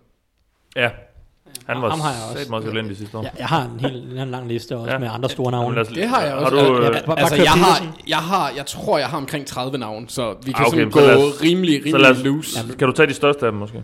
Øh, ja, altså der er Patrick Peterson. Ja. Ja. Thijs nævner Devonta Freeman. Ja, Peterson havde en skidt sæson sidste år. Ja, Og og, et ret dyr, ja. øh, ikke, ikke, ikke, ikke fordi, at øh, Devonta Freeman han vil give dem ret meget. Det er Dolphins 3,5 running ja, det er en 3,5 millioner, de vil spare. Han har et dead cap hit på 6 millioner. Han får 9,5 i år. Øhm, Kæft en ringe kontrakt. Nå. ja. At, at Ej, han har så også været meget skadet. De har ikke fået men, ret meget ud af men, ham. Men det er lige Men ja. præcis det, der er pointen. Ja. Ja. Nå, undskyld. Så har vi Marcel Darius, som kunne være en mulighed. Jeg tror mere, at Calais Campbell er interessant. Ham har jeg også længere nede. Ja, ja, men nu snakker vi bare Jack også. Ja, men okay. Men Ja. uh, Calais Campbell kan man spare 15 millioner på cut. Han har et cap hit på 17 næste år. Yes. Få lige, få lige hold, og, få lige hold på, når du, når du nævner dine navne. Ja, ja, den første, det var Patrick Peterson ved Arizona Cardinals. Ja. Ja, Ja. og det var en free med Atlanta Falcons. Ja. Xavier Rhodes fra Vikings kunne også Ja. være en mulighed. Sagtens. Yes. Ej, det var sgu da ham, jeg tænkte på. Var, var det ham, der havde en virkelig skidt sæson sidste år? Eller var det Ja. Peterson? Nej, Peterson han havde... Peterson havde også en mere Ja, middelmåde men Rhodes han sæson. var sådan en af de lavest graded. Ja, ja. Jo, jo, han var forfærdelig. Det, var, det var ham, jeg tænkte på. Ja. Og, og, Ja, men de kom- kan begge to blive cuttet, eller Ja. traded for den Ja. ja. skyld. Uh, I hvert fald Peterson, Ja. der bliver ved med at være Ja. ja. trade-snak. Peterson øh, har jeg ikke så meget imod. Det var, det var, det var ham, jeg, det var, det var Rhodes, jeg tænkte på. Og, og det her cut kommer til at ske, det er jeg ret sikker på. Alec Ogletree Giants. Jeg er ikke Ja. ja. sikker på det. Ah, det er tæt på. Men det er mulighed, ja. Men det, det er en af de kontrakter, hvor de faktisk kan spare Ja, en del. ja. Og han 8 millioner, Får, mener jeg. ja, han får ret meget. Ja. Hold øje med Øhm, Andy Dalton, vil jeg så sige. Herovre Jamen, ham så- 17 sparet, ja. Ham Ja. har jeg også skrevet på. Men der kan jeg se, at jeg havde øh, ko- copy-pastet Cam Newtons kontrakt ind, så det giver ikke rigtig nogen mening. Så det er jo derfor, jeg ikke nævnte ham. Ja, men de kigger spare ret meget Bengals, for ikke at sige nærmest det hele, og jeg tror, de vil måske prøve at undersøge, om de kan trade ham for en, for en smule, men øh, ellers så tror jeg ikke, de har, der er ret langt hen til, til cut-knappen. Ja, det tror jeg heller ikke, der er for Redskins og Josh Norman. Nej, 12 sparet, helt gratis. Ja. Øh, jeg, Norman? jeg På overvejede, ja, på Norman, ja. Ja. Jeg overvejede også Ryan Kerrigan for Redskins. Redskins, okay. De ligger jo i position til at drafte Chase Young, og så har man Chase ja. Young og Montez ja. Sweat. Kan du spare el. Du kan nok godt måske finde et hold, der vil trade for Ryan Kerrigan, selvom han har et Solid cap. spiller. Så det er han, øh, selvom han har et cap hit på 11 millioner og er oppe i årene. Men øh, han kunne også ryge. Gerald Casey har jeg skrevet. 10 millioner sparet. De draftede Jeffrey Simmons i første runde sidste år. Kunne man godt være en mand, der kunne jo være et overraskende godt. Jeg har skrevet Dante Hightower. 9 millioner sparet for Patriots. Har de virkelig brug for ham? Øh, jeg ved godt, han er en leder og alt det her. Øh, Sammy Watkins, 14 millioner sparet. Hos Chiefs, der snakker om, at de vil prøve at omstrukturere kontrakten i stedet for. Det, det også, tror jeg også er mere sandsynligt. Øh, jeg har skrevet Linval Joseph på, som Mm. et måske overraskelse. Ja. 10 millioner sparet på det. Øh, Darius Slay kunne være en trade-mulighed. Big play Slay. De kan spare 10,5 millioner, der, og, der, og han vil have en ny kontrakt, har han jo været ude at sige. Jeg, jeg tror ikke, de cutter ham, men kan der være snak om en trade her på en eller anden måde? Det vil jeg ikke udelukke. Øhm, hvad har jeg der skrevet? Så, så Marvin Jones, 7 millioner. Okay, det mest kontroversielle. Jeg har en, en rigtig kontroversiel, som jeg giver, jeg, jeg tror ikke på den, men jeg giver den 5%. Er det Matthew Stafford trade? Nej, Okay. men øh, det er JJ Watt. Ah, han er gratis og, og De kan godt ham uden noget dead cap. 15 millioner sparet, og han har bare haft mange skader. Jeg tror ikke, det kommer til at ske, Nej. men jeg vil ikke udelukke Nej, det den er ikke fuldstændig. sådan helt langt ude. Nej. Øhm, Godt. Der, der er mange andre. De Ford kunne også ryge hos Ford Ja, og vi, øh, vi kommer til at lave et program inden så længe, hvor vi lige øh, varmer lidt op til offseason, og, og hvilke hold og spillere, der kan være følge osv., så der kan vi jo også lige måske øh, Jeg synes også, vi skal komme lidt ind på det her med. Derek Carr. Fordi det, den, den, den, den glæder jeg mig lidt til at følge. Altså, kan, kan, er han til at komme af med? 8 millioner? Nå, okay, ja, det er ikke så galt. Nå, vi går videre til et spørgsmål fra Arne, og hans, øh, hans øh, hvad hedder sådan noget, hans brornavn, det er Risenholdt, så jeg ved ikke, om du hedder Arne Risenholdt, Arne. Men du har vel spurgt os måske i offseason, men, til offseason, men hvad skal Kittel have per år ved en forlængelse? Så har han selv foreslået 15 millioner, og nu er jeg lige inde at tjekke, Det hvad de bedst betalte øh, tight ends har i, i gennemsnitsløn, og de, der ligger Jimmy Graham med 10. så jeg tror ikke, der bliver så stort et spring, men han Nej. kommer nok over, lidt over det, vil jeg tro. Der går rygter om, at det er 13, der er hans Okay. pejlemærke. Ja, okay. Øh, men jeg tror ikke, han kommer op på 15. Men han er en Nej. spiller, der skal have Men penge. altså, de har jo prøvet at eller, han, ham og hans agent virker til i medierne har prøvet at køre kampagnen. Jamen altså, hvad, hvorfor skal han ikke betale som en wide receiver? De bedste wide receivers, de får 19 millioner om året eller noget stil, og ja. 15, det tror jeg vil være den 7. og 8. bedste betalte wide receiver. Hvorfor skal han ikke have det? Han greb for 1000 yards ja. igen i år, og han blokerer, og han blokerer som en offensiv linje. Blokerer pisse godt, ikke? Altså, så det, det er jo deres argument. Jeg ved ja. heller ikke, om han får lov til at presse den helt op på 15, men altså... Men da, det, er jo, det er jo tit markedet, de, de lidt kigger på de her, og så siger man, okay, så skal vi måske hvad, 10%, 10-20% over den i forvejen bedst betalte, eller et eller andet. Ja, ja, men det er også bare latterligt, at markedet er 10 millioner. Altså, for, for nogle af de for her typer. Type, Jimmy ja, ja. Graham er den dyreste tight end. Apropos, ja, det er så latterligt. Apropos folk, der bliver cuttet i år, det gør Jimmy Graham med yes. 90% også. Ja. Men, men, men, men ellers altså, er det jo nogle af de bedre, der, jeg ved ikke godt, Jordan Reed han lægger det op, men det er så mange skader, der ligesom har forputtet hans. Men Kelsey er den næstbedste Ja, men Kelsey skal også have en ny kontrakt i år, fordi ja. han løber ud efter 2020, så de, altså Kelsey og Kittle skal begge to have en kontrakt i år. Ja. Så der er måske sådan lidt, der nogen, de kommer til at sidde og vente lidt på hinanden. Ja, den der får den første bliver den bedst betalt, og så, så overgår den næste. Ja, så det, ja. no. Hvornår har Tyreek Hill kontraktudløb? Jamen, de forlænger ham jo en sæson. Åh, oh, okay. Ja. Ja. Nå, jamen, øh, vi går videre til den næste kategori, og den har jeg bare kaldt hold. Så det dækker jo rimelig bredt. Men vi lægger ud med et par Broncos-spørgsmål. Den første kommer fra Jakob Dalin Nødebo. Han spørger som Broncos-fan, så ser jeg nogle store profiler på holdet lige nu, og for fremtiden som, og for fremtiden som øh, sådan, Chop, Von Miller med flere. Men hvilken QB kunne passe ind i det system, de spiller? Drew Lock. jeg, jeg, håber, det er Drew Lock for ja. dem. Ja, ja, du, du, det, Men så lad mig gå videre til det ja. næste, fordi så spørger Nikolaj Olsen, hvor varmt der sidder under John Elway, hvis Drew Lock nu viser sig til ikke at være svaret på quarterback. Jeg tror ikke, han kan fyres.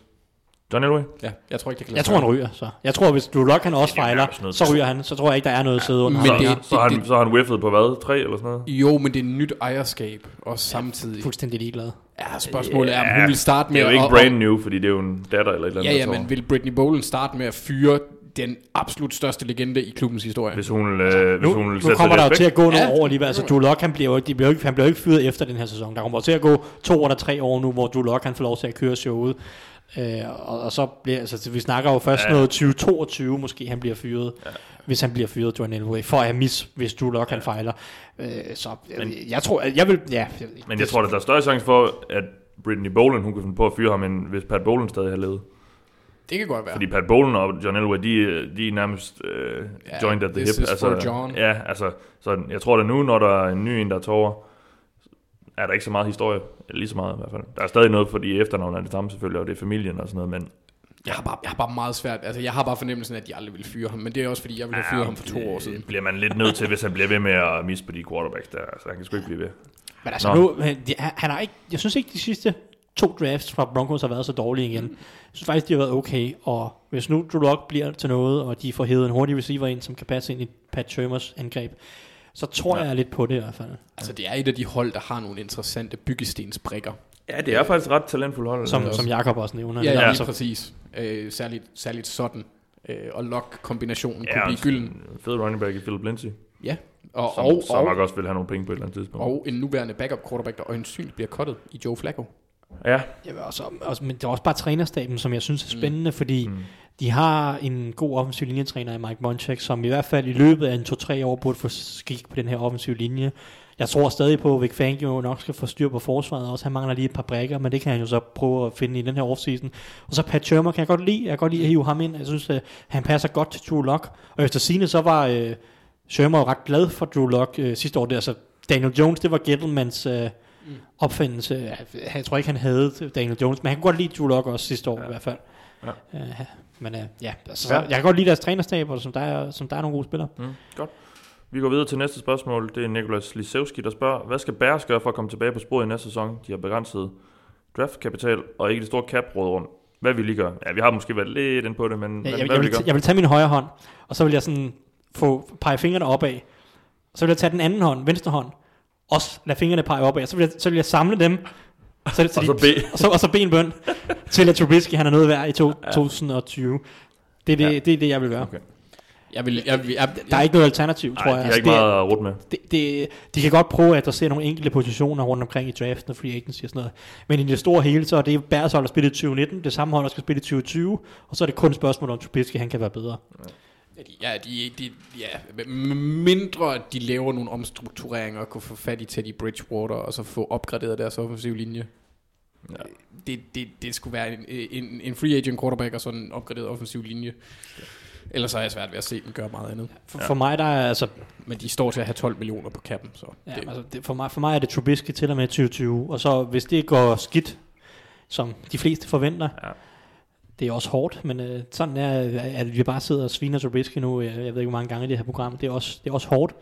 Men, men det, er, det er ham, der holder dem tilbage lige nu, og så hvis han stadig gør det, så må man starte forfra i 2021, og så må man vurdere, om det skal være med Matt Nagy og, Og- og jeg skal og snart- Pace. jeg skal snart til at blive lige så vred på pace for at, at, at spille Hazard med, med max karriere, ligesom Gettleman gør med Saquons. Det er, at de har ikke fået udnyttet den handel ret godt.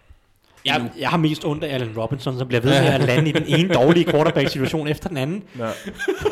From Bortles to Trubisky. Ja, Jamen, ja. så det lyder som verdens i dårligste college, romantiske der sang. hyggede han sig også bare med at bære Christian Hackenberg rundt hos Penn State. Altså, det er sådan...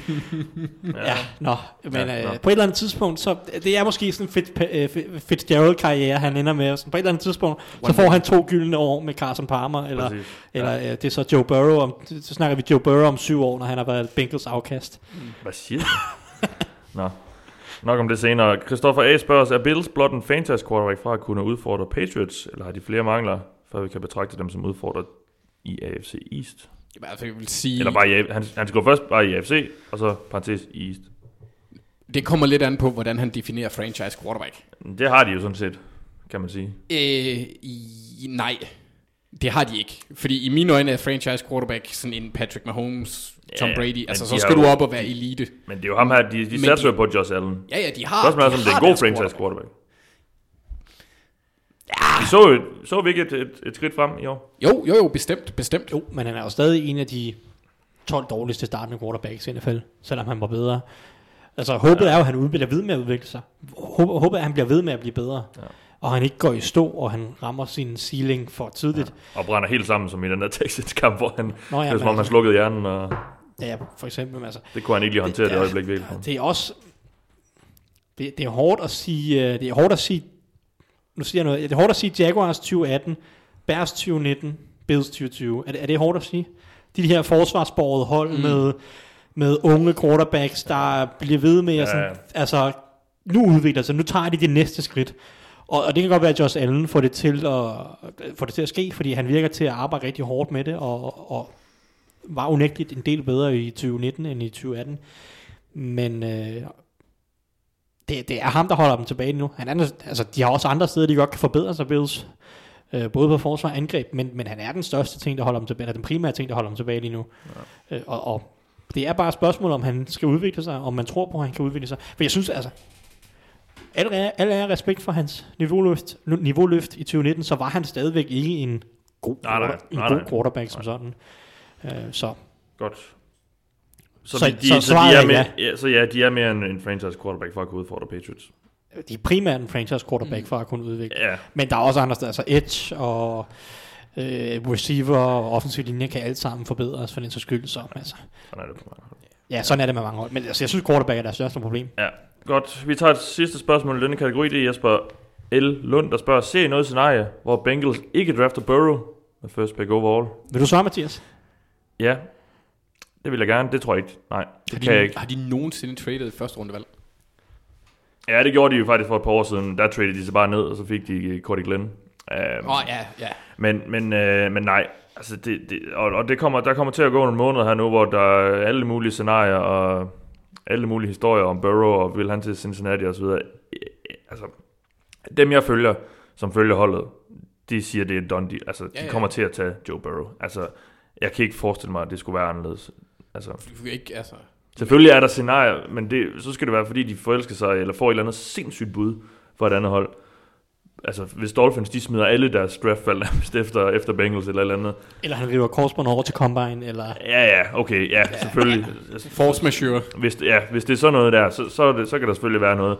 Men, men, men nej, jeg, jeg, jeg, jeg kan ikke se det. Altså, det, det vil være... Altså, Selvom, nej, det kan jeg bare ikke. selvom jeg godt kunne forestille mig, at uh, Trevor Lawrence i en Bengals for, uniform ville få mange til at savle. Ja, Nu skal, vi, nu skal vi også passe på med Trevor Lawrence. Han, Ja, har, ved det godt, ved han det har nogle, også nogle mangler i sit spil. ja, men, og det har Burrow også, men han er bare så clean, en og, han er bare, ja, og han er bare så fed en spiller. Altså, jamen, altså, Du er allerede forelsket, Jamen, jeg er Mathias. forelsket. Jamen, jeg har allerede købt en t-shirt med hans fjers på, så ja, jeg er forelsket. uh, Altså, Det er en flot, det er en flot t-shirt. Ja, altså, det, det men vil jeg sige dig. Det, Det vil jeg give dig. Nej, altså re- i et realistisk scenarie, nej. Selvfølgelig, som sagt, kan der komme nogen en eller anden vanvittig skade, eller, eller det kommer frem, han har voldtaget en eller anden, eller et eller andet. Altså sådan noget, sådan noget. Men vi skal ud i sådan noget, tror jeg, før, før det ikke kommer til at ske.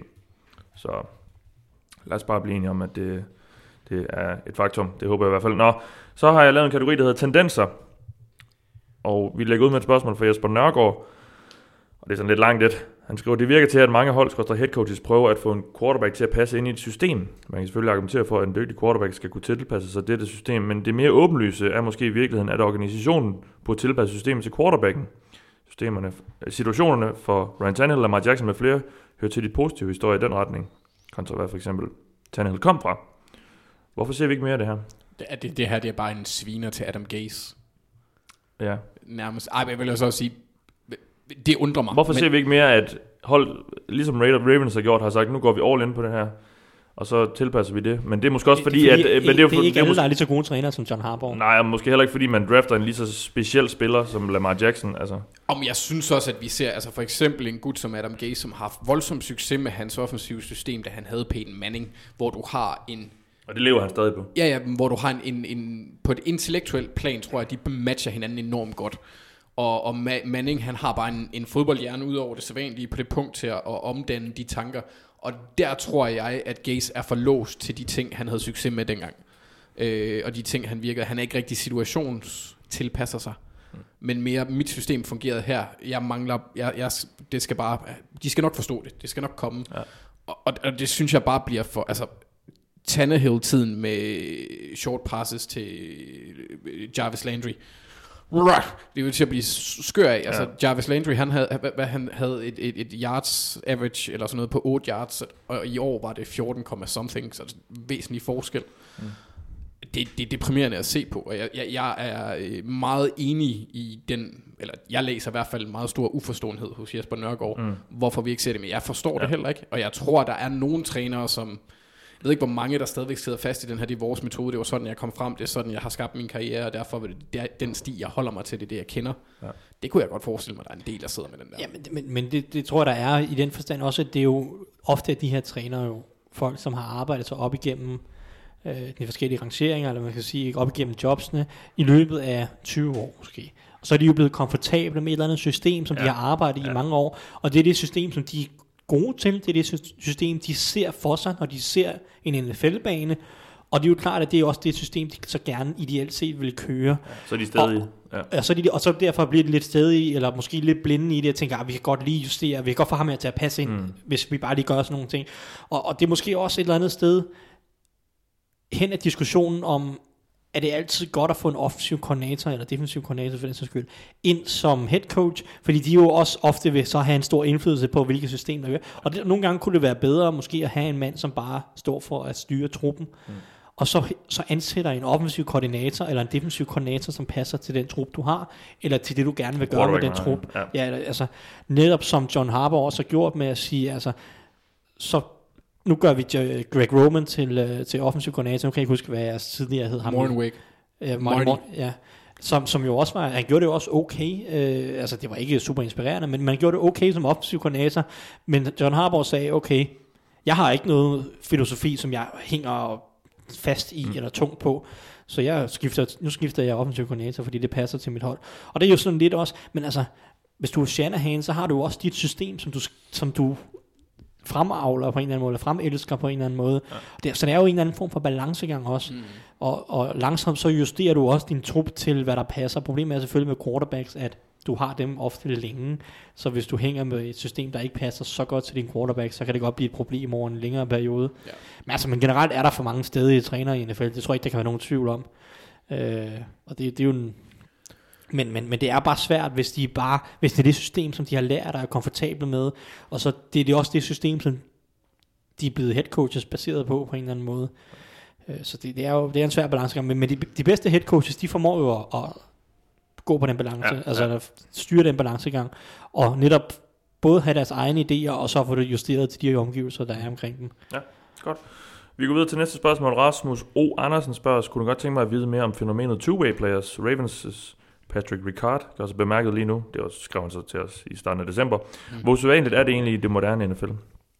Der er jo ikke sådan en full-blown two-way Nej, spiller. ikke, ikke, og arbejde, nej, ikke regulært, men altså Nej. Patrick Ricard, han har, han har spillet en del i år. Jeg kan ikke huske, hvor mange defensive snaps Jamen, har. han er- Men han er godkendt. Han, ja, altså, fordi Hvad er det, han er oprindeligt? Han er fuld... han, er, han er defensiv linjemand, Nå ja, det er sådan. og så konverterede han til fullback, Ja. ja. da han kom i NFL, og Men så det, bruger det, de ham som den, defensiv linjemand. den har man jo set en del. Altså jeg kan jo huske, øh, helt fra jeg begyndte at se Dan Klecko fra Coles og mm. Patriots, der, der kom ind i de her goal line og short yardage situationer. Jo. Og han der også fik lov at, at løbe bolden et par gange, tror jeg. Landon Roberts gjorde det også for, for Patriots i år, linebackeren. Ja, han havde touchdown her. Ja. Der var ret Men lækkert. det er ikke usædvanligt, man ser de her store basser komme ind som fullback og, og skal rydde vejen. Fullback er jo lidt en simpel rolle på nogle punkter. Ja. Ja. I hvert fald, hvis du gerne vil bruge den som de der short yardage situationer, ja. som det jo primært er. Så skal vi måske også, eller Mike Rabel, jo i gode gamle dage øh, for Patriots, har jo grebet et par touchdowns, inklusive en i en Super Bowl, hvor han... Edelman, øh, det- J.J. Watt greb også nogle touchdowns. Ja, det er rigtigt. Edelman har spillet cornerback, da de havde mange Ja. ja. skader. Men sådan dedikeret two-way, ja, de findes ikke det findes ikke, fordi det er så specialiseret jo, Så er der- så- så er der sådan og en det er type så som- hårdt at spille det. Så er der sådan en type som Lamar Jackson, der er både quarterback, running back og wide receiver. Ja. Taysom Ja. Hill, ikke? Ej, Altså Taysom Hill, øh, det er jo, men han spiller ikke forsvar. Nej, men nej, han, det han laver så alt andet, stort set. Ja, altså, men de, de findes ikke i NFL, og det er jo også, altså, det handler jo ikke nødvendigvis om NFL, men det handler om, om efter high school, så bliver spillerne typisk bedt om, øh, eller smidt, smidt på ja. en position, Ja. fordi De ville heller ikke kunne holde til det længere. Nej, og, og, og det er jo også for at gøre dem god til en ting. Hvis du, du kan jo ikke arbejde både som cornerback og receiver. Altså det, det kan godt være, at du er en god atlet, som Dion Sanders eller noget stil, men det er bare meget, meget... Altså, Og selv ikke- jeg, ikke jeg, engang- tror ikke, jeg, jeg er ikke engang sikker på, at Dion Sanders ville kunne træ, altså, pull det off i uh, sådan... Det gjorde han jo heller ikke dengang. Det var begrænset, hvad han spillede offensive. Ja, Men altså, altså, så, så, hvis man googler det, så er Chuck Bedn- Bednarik øh, den sidste true two-way player. Ja, der er vi jo tilbage i hvad, 60'erne. Ja, det er sikkert. Ja, Ja. så altså, det er jo bare, det, det kan bare ikke rigtig lade sig gøre at spille to positioner på Nej. super højt niveau. Godt, vi går videre. Jeppe Persson spørger os, og jeg bliver faktisk lidt i tvivl om, vi har haft det her spørgsmål med nu, når jeg lige sidder og læser det, men nu tager vi det i hvert fald. Hvor stor betydning har en god backup quarterback? Chiefs gik 2-1 med Matt Moore som quarterback, der var hun for skadet. Hvis de havde tabt en af de kampe, havde de ikke fået en friuge, og historien kunne have været anderledes. Hvor stor betydning har en god backup? Den har jo haft rimelig stor betydning år. Vi har set en del hold øh, måtte ty til dem. Jo. Det er der selvfølgelig hvert år, men sådan i, i længere perioder også. Øh, Bridgewater i, i Saints jo og så videre. Og, og, og Tannehill, som jo så tog helt over i, i Titans. Ja, og Eagles for nogle år siden. Sådan, der er nogle gode eksempler Ja. på, at det er ret vigtigt. Ja. Øhm, ja, det, det kan man jo egentlig sige. Altså, men det, er jo, altså, det, er jo, det er jo den banens vigtigste position, quarterback, så det er, det er godt at have en, en mm. to gode, kan man sige, men det er også dyrt at have to gode. Jo. Ja, men- meget handler også, eller noget af det handler i hvert fald også om trænerstab, om de er i stand til at lave en gameplan, der komplementerer, at quarterbacken nu ikke er lige så god som den, Ja. den, den anden. Altså ja. Matt Moore, han, han, han, havde det sikkert, han havde sikkert en fest, fordi han lige fik lov til at lege i Andy Reid's angreb et par uger. Ja. Og, og, du kan jo se sådan et hold, som nu, har vi, nu bliver vi ved med at snakke lidt dårligere om Adam Gase, men det er jo også, øh, en, en hver god podcast har også lidt Adam- Gase hate, ikke? Jo. Men altså, da, da, da Jets, de, er du, er du, skal du til at svine Luke Falk? Er det, du, er, det, er det der, du er på vej hen? Fordi det ved jeg ikke, om... Øh, om Altså, jeg, jeg svinede tillader. Luke Falk allerede dengang han var i draften, hvor jeg synes han var umanerligt dårlig. Nå, øhm, men, Sorry, men. Jets faldt jo helt fra hinanden, da de skulle prøve at smide op en backup cornerback ind. Og jeg ved godt, de havde, var det Matt Bark, nej, det ikke. var det, var det Matt Barkley, som de havde oprindeligt som quarter. Jeg tror, var, var han ikke i Bills? Ja, det, jo, Ja, de havde en anden, de, det de var ikke, en anden. Luke Falk var nummer tre, ikke? Og de, nummer, no, no, Trevor, David- David, Trevor Simeon Nej, det er rigtigt, ja. var nummer to, og han blev så skadet også. Men problemet er, altså, de, Jets faldt i hvert fald helt fra hinanden, da de skulle arbejde med backup quarterbacks. Og det synes jeg i høj grad var, fordi trænerstaben overhovedet ikke kunne Ja. ja. formå at justere angrebet til, at nu har vi en mindre talentfuld mand på quarterback. Altså Steelers rendte også rundt med, jeg ved ikke, tredje quarterback det meste af sæsonen, og de gik 8-8. Øh, Så altså, det handler også meget om, hvor, hvor, hvor dygtig er trænerstaben til at hjælpe den knap så talentfulde quarterback. Godt. Så spørger Christian Kravlund også, og han starter med at skrive et tankeeksperiment. Med tanke på Lamars vilde sæson, kunne man så forestille sig en devaluering af prototypen på en college quarterback. Her tænker jeg mere på en traditionel pocket passer, altså NFL's holde en vurdering af college quarterbacks. Jeg, jeg hørte også en podcast, hvor de nævnte det. Jeg synes, det virker lidt tosset.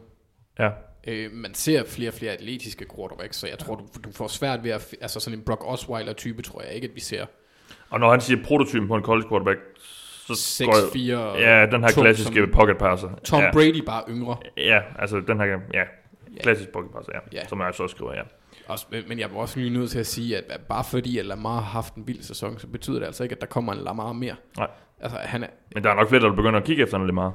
garanteret, og måden, og, altså de vil nok ikke være lige så bange for at tage en atletisk quarterback, som de Nej. tidligere har været, men, men Og det er jo en copycat league, og altså, det snakker vi jo lidt om, det her, de her trends, som folk lidt uh, jagter. Men, men Kyler Murray blev også draftet first of all, inden Lamar Ja, er Jackson rigtigt. var god, ikke? Ja, men er jo ikke en... Jo, altså, ja. En, en Ej, men han er ikke en Lamar. Jackson-type, som der, de er ret forskellige er i mobil, spilstil, ja, ja. Men, men han er jo også lille og atletisk. Ja, ja. Men jeg tror øh, særligt øh, hold, der er, har en defensiv orienteret head coach, vil være tilbøjelige til at tage atletiske quarterbacks, fordi de ved, er lidt mere bekendte med de problemer, det giver. Ja. Sådan en som Rex Ryan har jo altid snakket enormt højt om uh, atletiske quarterbacks, Ja. fordi at det, det fucker med ham. Jamen, så lad os gå videre, hvis ikke vi har mere at tilføje. Så spørger Pilepoppens Bryghus. En god ven af huset, der leverede øl til vores mock draft sidste år. De smagte jo godt, så det kan anbefales. Nå, øh, jeg er ikke sikker på, at man kan købe dem faktisk. Men de brygger i hvert fald nogle gode øl. Det gør de. Jonas og, hvad hedder de, Mik- Michael, tror jeg. Måske, undskyld, hvis jeg ikke lige fanger den navn. Det er i hvert fald Jonas den ene. Nå, Jack skifter quarterback, som vi andre skifter underdrenge.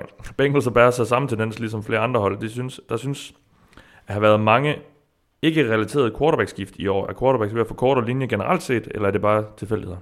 Så, så, Ikke skadesrelateret. så Ja. den her, det her bryghus skifter underbukser øh, tre til fire gange om året. Ja, Ja. men det er da også, det er da også, Og, og kun i efteråret. Ja. Øh, det er da også højt sat. øh, Jamen, det er så, fordi i foråret, der er det, bliver det varmt, så går de... Altså, de, Ja. ja. de, uh, Pilehu, Pilepubens Bryghus er også fan af bundløse lederhusen. Det, det er jeg ret sikker på. det, er det, det, du læser der. Det, det, det er den konklusion, du laver. Ja. Nå, øh, ja. Ja. Er der en tendens til, at vi ser flere ikke skadesrelaterede quarterback-skift? Det, det ved jeg sgu ikke. Ja, ja, der, det, der var også quarterback-skift før i tiden. Der er måske, altså hvis man skal snakke om noget, så øh, synes jeg egentlig, at der er rimelig... Jeg synes egentlig, der er en, en, en del okay fornuftige quarterbacks i NFL lige nu. Jeg synes, at quarterback-talentet nu er bedre, end det var for fem år siden i ligaen generelt. Jeg synes ikke, at der er så stor forskel mellem de 10 dårligste starter og backupsene. Så måske er der noget mere villighed til at prøve at rotere lidt der. For altså, en type som Tannehill starter 2019-sæsonen som backup. Mm. Og han er jo ikke, altså det var han heller ikke, inden han så lige pludselig viste sig at være noget bedre end de fleste forventede, var han jo ikke fuldstændig elendig og håbløs. Og, altså der var der jo nogle år, hvor vi gik ind til sæsonen med, med nærmest ingenting som starter. Der var nogle hold, der bare, de havde bare ikke noget. Og det synes jeg er ved at være noget tid siden, vi har set et hold gå ind til sæsonen uden noget som helst på quarterback. Så, øhm, så jeg synes egentlig, at quarterback-talentet er fint nok i ligaen lige nu, og det er måske det eneste, der skulle tale for, at der bliver skiftet lidt mere. Men jeg ved ikke rigtigt, jeg har ikke rigtig nogen tal på det. Jeg, jeg, ved, jeg ved ikke, om det bare er sådan recency bias, at, at det føles som en ting. Ja, nej. Godt, så lad os gå videre. Peter S. Krohmann spørger os, er fullbacks ved at få en parentes lille renaissance? Synes de er blevet brugt mere i år end længe? Hvad Vi jeg, så i hvert fald to hold i Super Bowl, der har en, der har en fullback.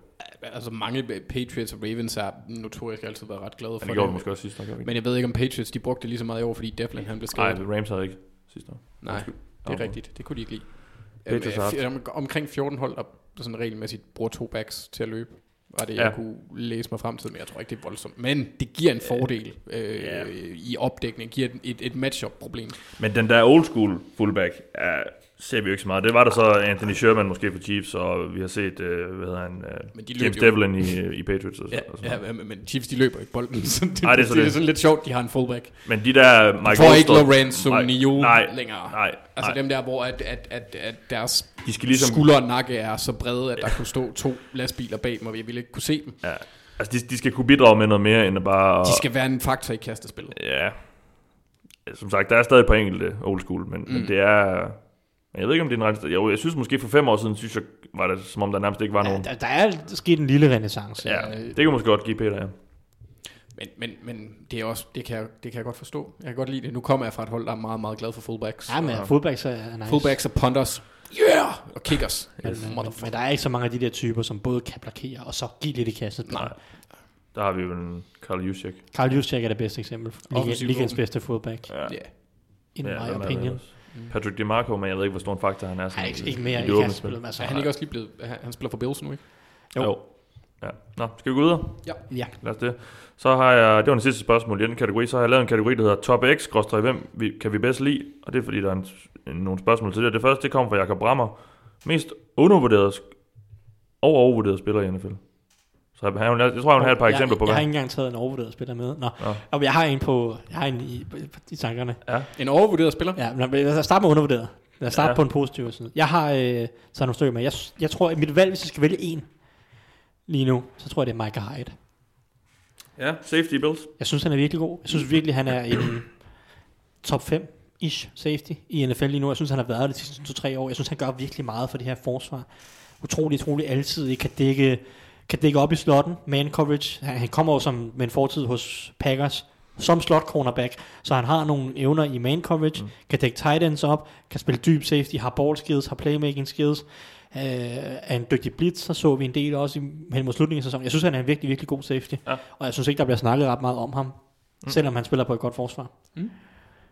TJ Watt kunne jeg måske poppe lige op i mit hoved. Altså, nu ved jeg godt, han har haft, nu har kommer han lige fra en rigtig god sæson, men... Han er lige blevet, han er lige blevet nævnt øh, som All-Pro, ikke? Men ja, Ja, ja, men, men det er ikke sådan en, man lige hiver op som den første, når man snakker god edge rusher, måske. nej, men, det, er men måske ikke. går lidt under radaren, mm. fordi der er helt, helt superstjerner. Ja. Jeg har Daniel Hunter. ja. Også en af dem, jeg synes, der får absolut mindst opmærksomhed. Han er, ja. han er et beast. Og nogen, jeg rigtig godt kan lide. The Mats. Ionitis og Milano fra henholdsvis ja. Redskins og Ja. Bills, synes jeg også er nogle Måske solide også Kerrigan, vi snakker om tidligere, i hvert fald har haft nogle Han har i hvert fald haft en solide undervurderet karriere ja. Ja. i hvert fald. Jeg ved ikke om hans niveau lige nu, men jeg er enig med Matt Ioannidis. Det er et navn, som folk bør lære at kende mere. Jeg har også skrevet Javon Hargrave. Jeg, jeg har faktisk taget en, en, en række. Fire, fire mand, der bliver free agents, som holdene bør gå efter. Jeg er spændt på, fordi jeg er ret sikker på, at du har en, som jeg også har, som ja. jeg, jeg, jeg, jeg, jeg, jeg, jeg er meget, meget spændt. Jeg har taget Javon Hargrave, Corey Littleton, DJ Reader og Justin Simmons. Yeah, der var han. Som alle sammen er free agents i år. Justin Simmons får forhåbentlig ikke lov til at forlade Safety Broncos. for Broncos. Ja. Ja, øh, det vil være en stor fejl. Ham vil jeg smide franchise tag i, i måsen på. Øh, og så øh, altså Hargrave, Littleton og DJ Reader, det er tre spillere, jeg vil gå efter free agency, hvis jeg mangler en henholdsvis defensive tackle, linebacker Mm. og defensive tackle. Mm. Øh, Hargrave er lidt mere atletisk, kan mere mod kastet end DJ Reader, men Reader er til gengæld også et bedst mod løbet. Så øhm, det synes jeg også er nogle undervurderede spillere. Ja. Og jeg har en enkelt homer med, Chuck Clark. Ham kan jeg godt lide. Ja. Øhm, Ja. ja. Det er ikke så meget, man har fået set ham endnu, fordi han har jo ikke spillet så længe. Øhm, og, og, og så har jeg, jeg har lidt en kontroversiel en her, også under undervurderet. Russell Wilson. Ja. Fordi det er vildt, hvad han gør med det hold, og med det angreb, de kører, og med den træner, de har på offen. Jeg synes ikke, vi undervurderer ham. Han er fucking syg! Ja, vi snakkede MVP i en, sådan en halvdel af sæsonen. Ja, og så forsvandt han fuldstændig. Og så, Ja. ja. men, men, Men det var fordi, han der er var en anden, der tog over. Det var ikke fordi, han blev sådan mega meget dårlig, jeg synes. Nej, men han er fucking syg. Ja, ja, det er han. Men jeg synes ikke, han er undervurderet. Tyler Lockett kunne man også snakke om, hvis man skulle snakke Seahawks. Nå, Ja, nå, overvurderet. Øh, jamen nu har jeg ikke forberedt mig, så det bliver sådan øh, det- mest klichéagtige, jeg kan sige, i hvert fald sådan on brand for podcasten. Aaron Rodgers. Ja, okay. Ja, Jeg synes stadig, han er overvurderet i mange kredse. Øh, måske ikke her på podcasten, hvor vi efterhånden har fået pillet ham ud af top 5 quarterbacks, og, ja. og, og nok mere, mere ned omkring nummer 10. Jeg synes stadig, der er mange, der overvurderer ham lige nu.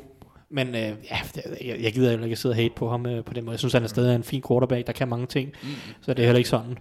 Men, men, men, men man skal, jeg synes, man skal anerkende, at han de sidste 3-4 år ikke har været en af ligaens fem bedste quarterbacks. Ja. Anders? Øh, b- b- bliver quarterbacks. Øh, Goff.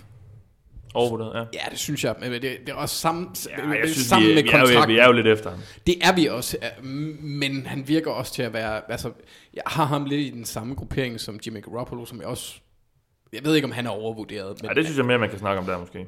jamen, jeg ved ikke, om han, altså, man har en idé om, at han er bedre, for Ja. han har jo ikke vist det. Nej, men Så- det tror jeg lidt, det, det, det, det, synes jeg lidt, man har måske. Eller det synes jeg generelt, der er en tendens til at snakke om lidt højere op måske. Ja, og så øh, Nate Solder fra Giants, ja, det var så mere for to år siden, kan man Ja. sige, da han fik kontrakten, at han Ja. blev overvurderet, fordi det er fuldstændig vanvittigt, at han altså, Jeg, jeg har fundet, jeg er kommet på et navn mere, som jeg glæder mig til at se, hvilken kontrakt han får i free agency, fordi jeg vil absolut ikke betale ham, hvad han får, vil jeg næsten garantere. Og det er Jordan Phillips fra Bills, mm. som jo endte med 10 sacks i år. Han havde 10 sacks, og i alt havde Edge, han... eller hvordan? Nej, han Nej, er defensive tackle. Nå ja. stor, stor mand. Ja. Og, og ud af de 10 sacks var der nok 7-8 af dem, der bare var sådan coverage clean-up sacks. Uh, han, jeg tror, han havde, om, jeg tror, han havde 21-22 pressures hele sæsonen, hvor et, at 10 af dem så endte som sacks. Hvis et hold sidder og siger, ej man, defensive tackle og 10 sacks, fuck hvor fedt, vi, giver, vi giver ham 10 millioner om året. Uh, det, det være en kæmpe fejl efter min mening. Jeg synes slet ikke, han er, jeg synes ikke, han er god overhovedet på den måde. Jeg vil give ham 3 millioner om året. Det er en Shaquille Barrett også interessant. Ja, men jeg, jeg synes, han er sådan en god spiller. Jeg, men problemet er selvfølgelig, hvis han vil have top 5 edge money, så, synes jeg, så bliver han også overpriced ja. på en eller anden måde. Men Nå, så, det var så, nogle, så, øh, sådan er der så mange. Det var nogle Ja. bud, i hvert fald. Vi går videre til næste. Det er også fra Jesper Nørgaard. Han har sendt mange gode spørgsmål til os. Har I en top 3 til 5 over gode handler, der er gået under radaren? Jeg ser ikke voldsomt mange andre kampe end Ravens, men det er måske ikke være roligt at spille Mark Ingram på banen. Så jeg, når med handler går jeg ud fra, at han bare tænker spillerskift, eller på Nå, den ene jeg, eller jeg har taget det meget konkret Altså med trades? handler. Trades, eller? Handler, ja. Okay. Nå, jeg har også taget Ja. free agents. Altså, Ja. Lige en spiller, jeg er lige nødt til at nævne. Matt Feiler, højre tackle for Steelers. Ja, Spændende, spændende gut at følge. Han startede alle kampene for dem Ja, i år. Nå, øhm, Marcus Peters til Ravens for et femte runde valg af Kenny Young. Jeg Ja. tog fejl, da jeg brokkede mig over, at vi sendte Kenny Young ud. Det var en fremragende, fremragende handel. Og så synes jeg også, at der var en handel, der var win-win. I draften, da Seattle trader sig op og tager DK Metcalf bonus. Med de valg vælger Patriots Chase Vinovich og Hjalte. ah, ja. det er jo ikke fordi, at Patriots har fået så meget ud af det nu. Nah, Chase han har været fin. Ja, men det var mest en anden spiller, jeg tænkte på. Ja, ja, nej, det har de ikke fået, men det gør de snart. forhåbentlig. Ja, Forhåbentlig, ja. Men, men det synes jeg også var en fin, ja, fin Ja. værdi. okay. Ja, jeg, jeg vil nævne i forhold til trades, Ryan Tannehill. Ja, Det var jo trods alt, han, han, Ja, har fået en del trade, ja. han har fået en del opmærksomhed trods alt. ja for hvad, hvad gav de? 4 4? Det var sådan noget 4 5 runde Ja. valg. De byttede lidt rundt på der. Det var ingenting nærmest. Øh, men jeg har taget, taget et par free agents med, øh, som gik under radaren måske, som jeg synes var gode handler. Steelers hentede Steven Nelson, som viste sig at være super, super god Mm. på cornerback. Øh, Justin Houston i Colts, synes jeg var en rigtig lækker signing. Ja. Koster kun 9 millioner i 2020, øh, og det synes jeg, altså så han, er, han var dyrere i 2019, end han er i 2020. Øh, Ryan Fitzpatrick, hello! Endte med at være en god kontrakt. Ja, ja, ja. Uh, han har en kontrakt, der lige nu hedder 8 millioner i 2020. Uh, og så vil jeg sige Jared Cook. Synes jeg også var en god signing af Saints. Ja.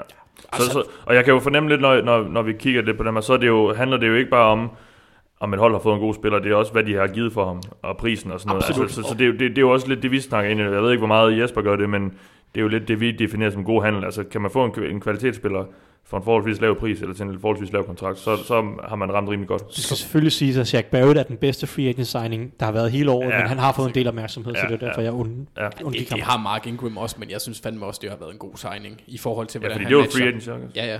Øh, og 5 millioner om året godt. Han fik en treårig kontrakt til 15 millioner. Det synes Ja. ja. jeg, det er spark med, fordi han har Ja. yeah. over 1000. Ah, jeg ved ikke, kom han over 1000? Det tror jeg. Eller Ja, han det var gjorde tæt han. på. Det gjorde han. Det gjorde han. Og så bare den, den person, han mesher så godt med... Han går i trådnet med dem, Mathias, i omklædningsrummet. Ja, der. ja. Godt. Jamen, øh, hermed et par bud på det. Når Michael Kjærgaard Stålhammer spørger os, hvem er de 10 bedst betalte quarterbacks, er ikke deres penge, er, nå, er deres penge værd over hele lønperioden? Hvordan definerer vi? Fordi min liste kommer til at se meget mærkelig ud, tror jeg, hvis det er sådan, at vi ikke Vi kan jo lige nævne dem, der har de, altså de, de average- 10 højeste, højeste gennemsnitsløn. Det er Russell Wilson, ifølge Spottrack i hvert fald. Big Ben, Jared Goff, Aaron Rodgers, Carson Wentz, Matt Ryan, Kirk Cousins, Jimmy Garoppolo, Matt Stafford og Drew Brees og Derek Carr, som det ser ud lige nu, tror jeg. Jeg kan godt se, at jeg har, jeg har, Jeg har- jeg har jeg noteret- har garanteret penge, tror jeg. Okay. Jeg, har, jeg har taget to mand fra den liste, som jeg synes Er uden, deres- er uden deres- tvivl er deres penge værd. Ja, Russell Wilson, ja. ja. Matt Ryan. Ja, Og så kan man, Ja. og så har jeg sagt, Brees? så har jeg sagt på kanten, og Breeze var han, var han i top 10? Ja, det har jeg ikke- følge den her, men der står et eller andet med, det, det er noget med, de kan void, void står der bare. Ja, ja, den voider automatisk. Han er free agent også. Åh oh, ja, øh, det er rigtigt, ja. Han går her, ikke? Ja, Øh, Så han er faktisk jeg, har ikke, jeg har ikke ham med på min... nej, øh, han er faktisk ikke. Så har jeg skrevet, at folk, der er sådan på grænsen til at være det værd, altså det, og, og, og, måske også er det værd reelt set, det er jo så Aaron Rodgers, synes jeg... Russell Wilson også. Ja, ham, øh, Russell Wilson og Matt Ryan er helt sikkert det værd. Nå, det var dem, du sagde, ja. Ja, ja, og så ja. dem, som jeg sagde, de er nok også det værd, selvom jeg ikke Ja. er helt så overbevist. Det er så Aaron Rodgers, Carson Wentz, Matthew Stafford og måske Big Ben. Jeg ved ikke, om, jeg ved ikke, om Big Ben stadig kan kaste bolden. Øh, men, men, og så dem, dem, der... over de sidste 10 år har han. Ja, nå ja, men nu snakker vi lige nu, ikke? Øh, og dem, der så ikke er, synes jeg, det er Jared Goff, Kirk Cousins, Jimmy Garoppolo og Jacoby Brissett. Har jeg skrevet. Brissett? Er han ikke i top 10 over de bedste average løn, eller er det... Uh, jeg Nej, Nej, nej, men det, det, det, Nej, han står til at have... Og så er det måske cap hit, jeg har kigget på, og det er også ligegyldigt. Ja, altså jeg har kigget på gennemsnitsløn. average salary, og jeg har kigget på garanteret at signing, så det er Godt, derfor, det er vi, får, super jo. vi, vi får nogle, det var det, jeg tænkte med, at vi skulle lige have Ja. den Men i hvert fald, først. Goff Cousins, og jeg ved ikke, om Garoppolo var på din liste, men Goff, Det han. Goff Cousins, Garoppolo, synes jeg ikke umiddelbart er de penge værd lige nu. Nej, og så ligger Rodgers der. Rodgers er nok pengene værd. Men han, han er ikke oppe i, i Wilson Ryan helt sikkert pengene værd kategorien. Det synes jeg ikke. okay. Nej, godt. Jamen, øh, har du noget til Anders?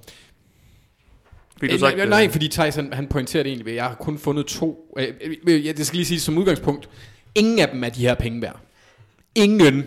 Hvorfor? Fordi det giver ikke, en menneske skal ikke tjene en milliard kroner om året på at spille fucking fodbold. Jamen, det er jo ligesom sådan Ja, meget ja, men ligger. det, det er en principting for mig. Ingen Ja, af dem er okay, det her værd. men- Men, men men, så- men i den verden, de lever, der ser jeg, der ser jeg kun Ryan og, og, og Wilson lige nu. Øh, over, en, over en 10-årig pa- ah, Måske Aaron Rodgers han lige kan snige sig derop også, fordi han havde trods alt Hvis man snakker over en år, så 10-årig periode, Det, så det er Rodgers- spørgsmålet går på, er det ikke det? Øh, nej, hvem er de 10 bedst betalte quarterbacks Er deres penge over hele perioden? Ja. Okay, så hvornår er... Ja. Ja. Rodgers fik jo en Nå, ny, Rodgers kontraktmæssigt, fik en ja, ny ja. kontrakt sidste år, ikke?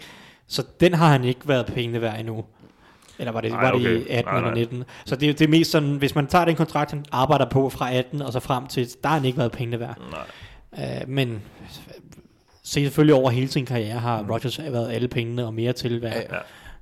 Godt, vi går videre til et spørgsmål fra Morten Ved Christensen. Han spørger, mange hold har skiftet ud på posten, og den har jeg sat ind ret kort tid før vi gik på her, drenge, så hvis I ikke lige har det noget er forberedt. Ja. Mange hold har skiftet ud på posterne uden for banen, general managers, head coaches og assistant coaches. Hvilke af disse nye ledelsesteam har I en god fidus til, og hvilke frygter I kommer til at være fusere? Kan vi lige nævne noget? øh, Er der et enkelt navn på en af de ovennævnte poster, I glæder jer til at se agere? Altså, Kan vi lige nævne nogle off the top of our heads? Ja, altså i, i forhold, jeg er meget spændt på at se konstellationen i Cleveland, hvordan den udmyndter sig. Ja. Også fordi, at der Det er også fordi, der er meget talent jo. Jo, jo, og samtidig også fordi, at der, der er så massiv mediefokus, i hvert fald på, på de medier, jeg lytter til, Mm. på uh, Paul de Podesta og hans magt i det område. Men jeg er meget spændt på, fordi jeg synes egentlig, at på papiret er det en meget interessant stab, de har fået sammensat, mm. i forhold til at have ham lidt bagved, og så have, have en GM, der har foden i begge lejre, plus Ja. de har en Stefanski, der jo ikke er anti-analytics. Mm.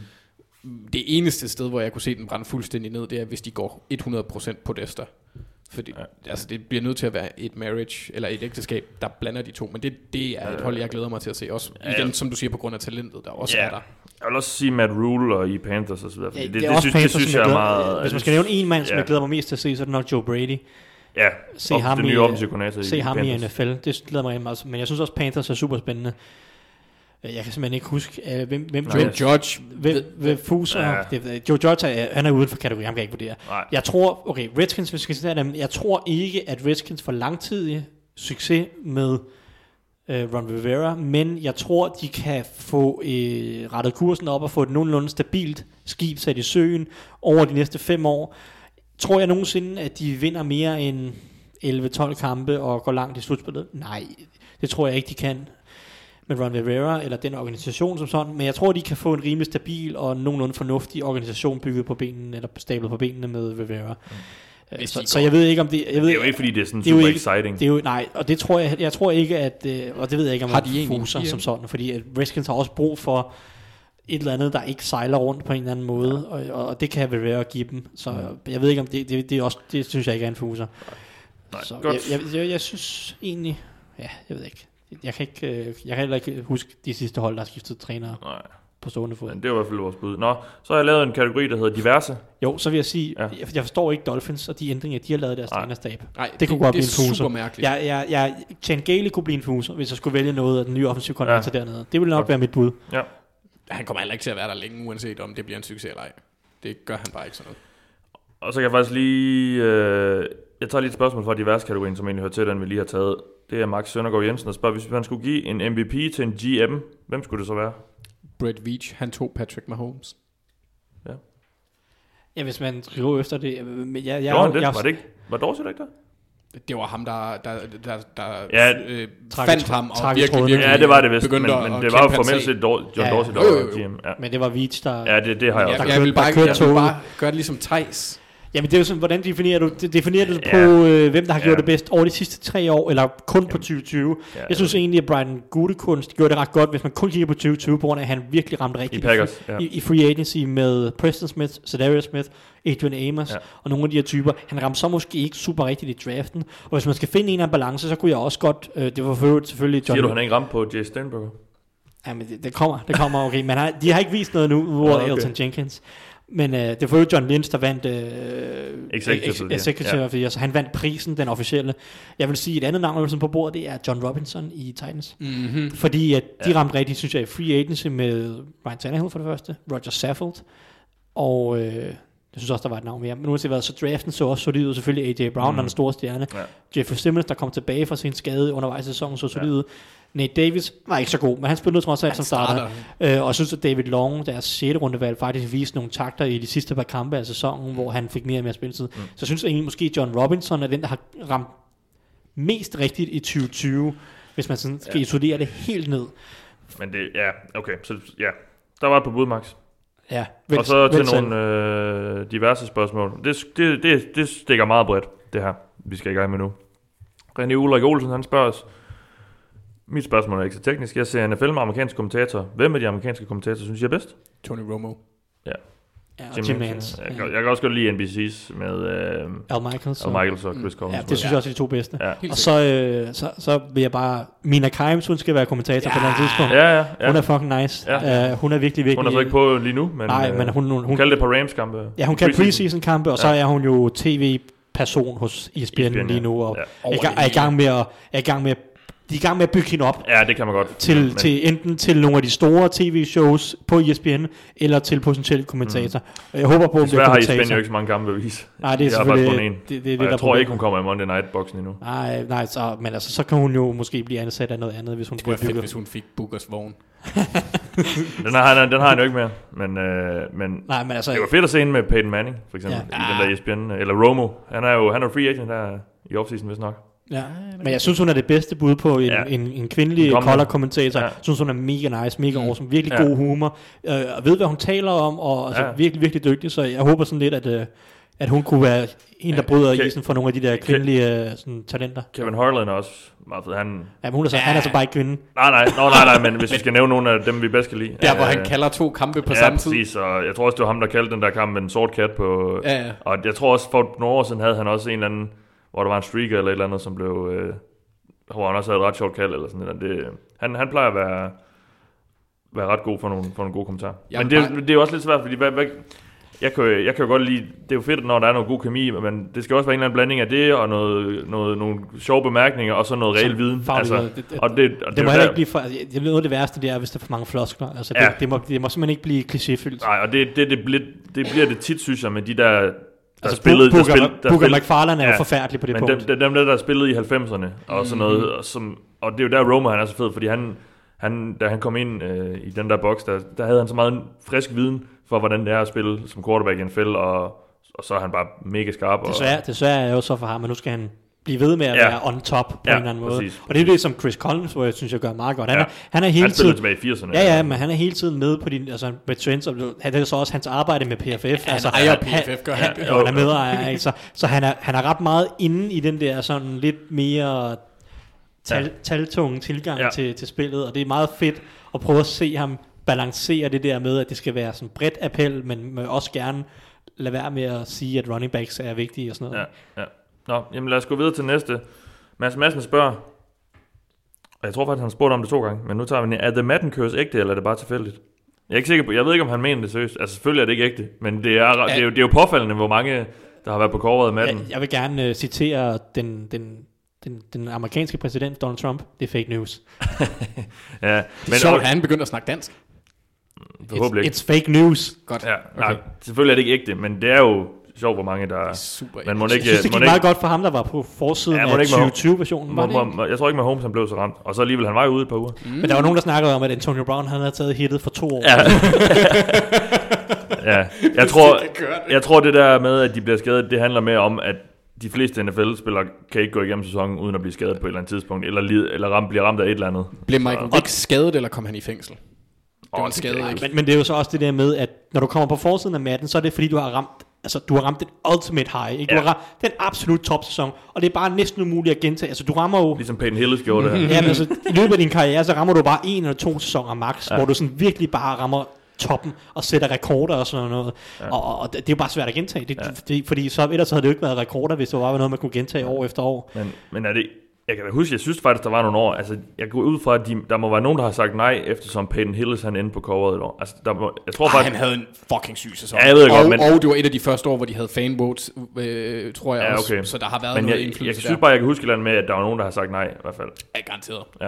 Ja, øh, det, vi- Men vi- amerikanere er også dumme. Så. Ja, NFL-spillere er uh, uh, they're superstitious. Det er ikke ja. ligesom Eli, der kun er little stitious. Ja, så nej, ja, nå, lad os gå videre, Christoffer A. Også med en del spørgsmål til os. Øhm, så tak for det, Christoffer. Han, ja, han, og vi kommer til at bryde en regel nu. Nej, Mathias, det gør vi ikke, fordi vi snakker ikke mere om det her. Det har vi sagt. Det må, ja. det må Christoffer Ja, finde sig i. Christoffer spørger os, om vi kan gå lidt dybt med DVOA. Er det reelt det tætteste, vi kommer på styrkeforholdene mellem holdene statsmæssigt, og kan man ud fra de stats bare bedre udlede, hvilke hold, der er godt coachet, og hvilke det ikke er? Jamen, altså, kan vi gå i dybden med DVOA? Vi, nu, vi har jo forklaret det, og sagt, at vi ikke vil forklare det Ja, mere. men vi behøver ikke at gå i dybden med metoden. Nej. Altså, DVOA er et, i min optik en fornuftig måde at opgøre styrkeforhold i NFL. Det synes jeg, det er noget af det bedste, vi har. Der er jo ikke nogen, der... Altså, der, der er ikke Skal nogen, vi lige tage den ind til gang for prins Knud? Hvad er det, det handler om? Det handler om effektivitet Det handler, i forhold ja, til gennemsnittet. i år. Præcis. Hvor, hvor, hvor godt flytter du bolden i forhold til gennemsnittet, kontra hvor godt stopper du angreb, modstanders angreb Ja. for at flytte bolden. Uh, så det er, Og det er jo også specialiseret i forhold til på kastespil og, og, og kaste tight ends og sådan noget. Ja, altså, ja, det, er jo det- meget, det kan blive meget specielt. det er meget specielt, og som du siger, så er det selvfølgelig opregnet mod, øh, så er det, altså det er opponent weighted, øh, altså vægtet efter modstand, og, Ja. og alle de her ting. Og så, så, så det er et fint, et fint mål for, hvor, hvor gode hold er, synes jeg. Ja, det, det skal jo igennem alle de her volumestats, som vi ikke rigtig kan lide. Ja, og der, er- der, er- der måler de mere på effektivitet og kigger mm. på, hvor mange yards burde man få i den her situation, kontra hvor mange yards de får og så videre. Ja. Så det er jo fornuftigt i, i den måde. Der er jo ikke nogen, der siger, at DVOA er alt svaret på alting, og det, Ah, det, du kommer aldrig til at finde svaret på alting i en stat, eller i en eller anden form for... Men er det så det tætteste, vi kommer? Fordi det er jo så det, Christopher spørger. Det er det tætteste, vi kommer på styrkeforholdene mellem holdene statsmæssigt. Øh, det er i hvert fald noget af det bedste, vi har, men der er jo ja. mange ting, som man kan snakke om. Altså, øh, EPA per play og sådan noget, og offensivt og defensivt, er jo også en rigtig god måling for, hvor godt dit Expected forsvar points er og angreb er. Ja. Der er så noget med, at man, man skal gøre noget ekstra arbejde, hvis man skal vægte det efter modstand og så videre. En, en helt anden ting, som jo er en meget super, super simpel stat, men som har vist sig at være en rigtig god øh, sådan predictor for succes, det er jo bare point differential. Øh, hvis du ja. vinder stort, så er det fordi du er godt hold. Hvis du vinder snævert, så er det fordi du er dårligt hold. Bortset fra Cowboys, der plus, hold, fra Cowboys, der plus 100 i år. Jamen, nå ja, men når DVOA kunne også godt lide Cowboys, jeg mener også, Cowboys var et top 10 hold for DVOA hele sæsonen nærmest. Og hvis man kigger på nærmest alle statistikker for effektivitet, også EPA, altså Dak Prescott var jo også i toppen af EPA i, i næsten hele sæsonen, så øh, alle stats kunne lide Cowboys, undtagen den stat, der hed win column. Og man kan så, Cowboys øh, tabte mange tætte kampe i år, det er det her med tætte, vinder du eller taber du mange tætte kampe, og det har vi også prøvet at snakke om. Øh, hvorimod et hold som Seahawks jo havde en ret dårlig point differential, men vandt en masse tætte kampe. Men de gik jo så heller ikke hele vejen. Altså, det, det jeg snakker om, det er predictor for succes, det er, at hvis du skal gå hele vejen, så er det typisk hold, der har en god point differential. Ja. Og jeg mener, at både 49ers og Chiefs var et af de fem hold i NFL, der havde en point differential på over plus 120 eller Ja. en stil. Ja, lad os lige vende tilbage til spørgsmålet her. Fordi han slår af med at spørge Christoffer, kan man ud fra de stats bedre ud, altså DVOA, bedre udlede, hvilke hold, der er godt coachet, og hvilke der ikke er? Nej. Øh, Det, det, du, du, det fortæller ikke noget om, hvordan du vinder, om det er på god coaching, eller om det er på godt talent. Det fortæller DVOA der ikke noget om. Mm. Du kan spille godt forsvar og have en rimelig dårlig coach, hvis du har et rigtig, rigtig, rigtig meget talent. Så det fortæller dig ikke, om det er talent eller coaching, synes jeg. Nej. Øhm, som også er en interessant diskussion, hvad der er vigtigst. Ja, Men den skal vi ikke tage nu. Den gider vi ikke at tage. Nej, Jamen, det var det så. Vi går videre. René Christoffersen, han spørger os, hvad sker der præcis under en bye week? Holder spillerne fri, eller træner de også lidt? Jeg ved ikke, om der er en, en, en, en bred øh, opskrift på det, men jeg, så vidt jeg forstår det, holder de fri det meste af ugen i hvert fald. Altså, ja, spillerne gør. Ja. restituere, Ja, ja, ja. og så ser film, hvis de er Ja. øh, alvorlige, eller så stikker de af. Stikker Ja, de hjem, tager de hjem, Ja, som det aller, aller, aller første, En, hvad jeg kunne læse en, en uge i Florida eller eller ja, ja. Altså trænerne bruger det jo meget til at evaluere sæsonen lige nu. Ja. Øh, sidder og kigger kampene igennem og kigger på tendenser og justeringer og hvad ved jeg. Men spillerne de får lov til at restituere. Godt. Finn Lindstrøm spørger os, hvad er jeres tanker om AFC North næste år? Steelers med Big Ben, Ravens med Lamar, Browns med Baker og Stefanski, Bengals med Joe Burrow. Det er da noget af en godt pose. Ja, det lyder da meget spændende. Ja, det, det, synes jeg, jeg synes, det lyder... Altså, Jeg ved ikke, hvor meget man skal forvente af Bengals. jeg ved heller ikke, hvor meget man skal Jeg glæder mig til at forvente se Joe Burrow rigtig meget, men jeg ved ikke, hvor meget man skal forvente af holdet. Det Måske tror jeg ikke ikke. forvente, at de går i slutspillet som Ej. sådan. Men det er øh, en division, der kan gå i alle mulige retninger. Ja, Kan Ravens gentage deres vildt, vildt gode sæson? Who knows? Øh, både, både offensivt og defensivt kan der sagtens være noget regression ja. der. Kan Big Ben kaste bolden? Kan han stadig kaste bolden? Ja. Uh, Browns, hvad med den nye trænerstab? Baker Mayfield, kan han finde tilbage til noget? Og så er der selvfølgelig Joe Burrow, som også er en fuldstændig ukendt faktor. Altså reelt set, Lamar Jackson og Ravens, de er jo favoritter, det er klart, Ja, det det er må ingen de tvivl om. Ja. Og Lamar Jackson er den eneste quarterback, som der ikke er store spørgsmålstegn ved. Men de tre andre er der store spørgsmålstegn ved. Ja. Og spiller, men de spiller stadig samtidig på hold, som har en rimelig pæn portion til dem. Man kan snakke om Bengals og så videre, men Ja. Bengals er trods alt øh, en del bedre end 2 og 14. Også, Ja, talent, det vil jeg også også ja. talentmæssigt. Jeg Ja, synes det ikke, Bengals var det dårligste talentmæssige hold i NFL Nej. sidste år Nej. overhovedet. Nej, det jeg synes, der var en, i hvert fald en to eller tre hold, der var dårligere talentmæssigt. Mm. Men Bengals var også 0 og 8, mener jeg, tætte Ja. ja. kampe. Så apropos det der med at vinde til Ja, det tætte kampe. mange tæt kampe. ja. Men jeg vil sige, at Steelers med den holdopbygning, de har, hvis Big Ben han præsterer på et nogenlunde niveau, så kan de blive gustne. Fordi det forsvar er fabelagtigt, tror jeg. Jeg tror ikke, at det bliver dårligere. De har en kerne, der er fuldstændig syg med, med blue chips. De mangler bare en defensiv koordinator. Ja, men så kan vi jo så komme tilbage til det der med spillere og trænere. Ja, ja, hvad er vigtigst? Talent eller coaching? Ja, Jamen, lad os, lad os tage den nu, faktisk, med spillere versus trænere. Fordi Christian Skibsted, han har spurgt os, hvis I skulle starte en franchise, hvad ville I så helst have? Den bedste head coach eller den bedste quarterback? Jeg vil helst have den bedste quarterback. ja, det vil jeg også. Det vil jeg også. Ja, okay. Det er bare, øh, Mahomes, han kan altså for mange, tror jeg, til at se god ud, hvis man nu forestiller sig, at det var ham. det vil jeg også mene. Det, Altså det, coaches, det er nemmere at bære et helt hold på ryggen af en quarterback, end Altså- på ryggen af en coach. altså, hvis du har- Om men så har man, har man nu, altså en god lad os tage Hugh Jackson, som bare ikke kunne få det til at, rent ledermæssigt virke det som om, at hænge sammen. Så, men der kan, der er igen, så, så kan en god quarterback også lige gøre, fordi så kan han vinde et par kampe, og så er det hele lidt mere... Men jeg, jeg tror, at en god quarterback og en middelmodig head coach kan vinde flere kampe, end en middelmodig quarterback og en god head coach kan. ja, Ja, det tror det er jeg. også der, det er også der Ja. ja. jeg er. Og så synes jeg også, der er mere sådan long-term stabilitet ja, ja. i en god quarterback. Det er meget få coaches, der formår ligesom at være på forkant med spillet i mere ja. end, hvad skal vi sige, 5-7 år eller noget stil. Det ikke, er jo kun Belichick, der sådan bare bliver ved med at give alle mulige trænere lektioner sådan 25 år ude i, Ja. i, i sin karriere. ja, og før i tiden, der har vi jo også kun set det få gange med Tom Landry, Chuck Noll og Don Shula, der har haft, øh, hvad hedder det, nærmest årtier som trænere, hvor de havde flere quarterbacks. Ja. Ja. Og Chuck Noll, han fandt jo for guds skyld kun én. Ja, ja. Så, så der er det lidt nemmere med en quarterback, som typisk har 15 år. Det er lidt mere stabilt på en eller anden måde, føler jeg. Ja. Så Godt. Vi går videre til næste. Jonas Mark, NFC, spørger os, har NFC har set klart stærkest ud de sidste mange år. Kan det, øh, kan det tænkes, at der kommer en ændring til slutspilsformatet, så det bliver mere, og så har han selv skrevet i går, så en fair, og så har han skrevet i parentes, ved godt, at det måske vil udfordre AFC versus NFC-logikken, eller vil man udvide slutspillet med flere hold?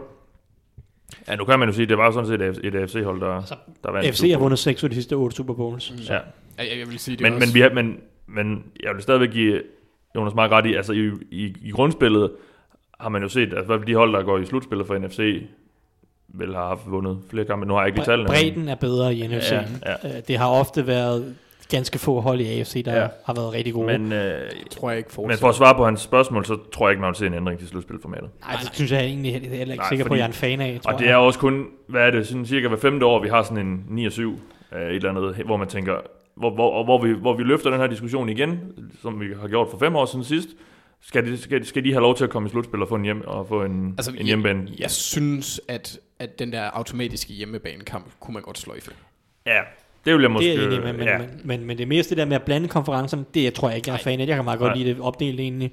Jeg tror, Og jeg ved heller ikke, om der er behov for at udvide det. Det synes jeg ikke, der er. Nej. Netop, altså, Nej. så, fordi så bliver det jo endnu mere Fordi der, udvandet. er, Ikke? der er i forvejen et par dårlige hold, synes jeg, der lige får sned sig med. og jeg synes også, at... Jeg har, ikke, jeg har ikke noget behov for, at Adam Gates skal have lov til at gå i slutspillet 8 8 hver eneste år. Nej, det er det. Men jeg tror egentlig, at det der, altså det skifter meget mellem AFC og NFC, og vi har i AFC har vi jo en bunke af relativt spændende unge quarterbacks i Mahomes, Watson og Jackson for eksempel, hvor de ikke har deres, altså jeg synes, så har de Wentz og Dak og Goff på den anden side.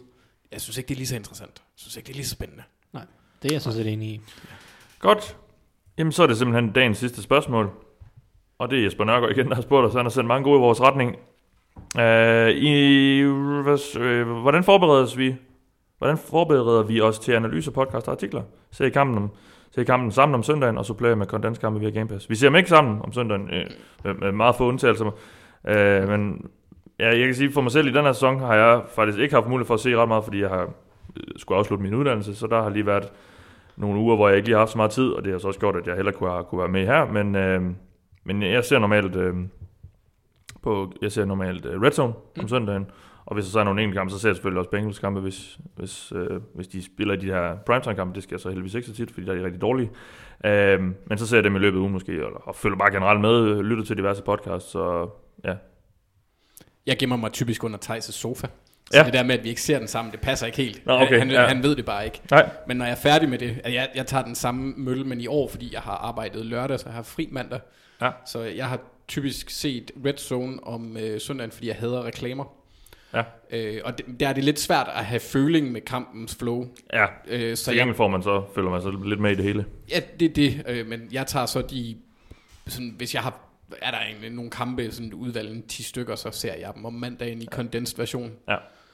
Øhm, og så selvfølgelig, ligesom du gør, podcast, læser, hvad jeg kan finde frem til, følger Tejs blandt andet og sådan noget. Ja. Det, øh, det er Præcis. meget Der kommer man langt. informativt. Ja, nå, lad os så høre fra ham selv, Thijs. Hvad, hvad, er, din, hvad er din rutine? Det er egentlig meget det samme. Altså, de er Ja. også søndag øh, ofte kører jeg en split screen med red zone på den ene og en kamp på den anden. Ja. Øh, følger med i det, og så ja, mandag tirsdag ser kampe.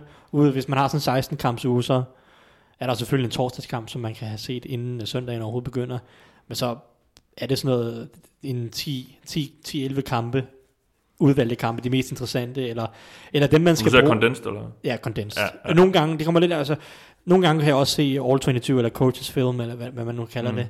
Uh, lidt afhængig af, hvad vi skal snakke om i podcasten. Typisk, Ja. øh, typisk så laver vi jo vores sådan, øh, rundown i løbet af, af tirsdagen eller Ja. noget stil, når vi optager onsdag. Ja. Og så har man ligesom en idé om, hvilke matchups man vil være snakke om, og så sørger man sørger selvfølgelig for at se de kampe, og hvis der er noget specifikt, jeg er interesseret i, øh, så, så kan jeg også finde på at se All Mm. 22, øh, hvis man, det, det har jeg gjort nogle gange i år, hvis jeg vil se øh, at Bucks forsvar, så jeg en del i starten af sæsonen, for jeg ville se, hvordan det var.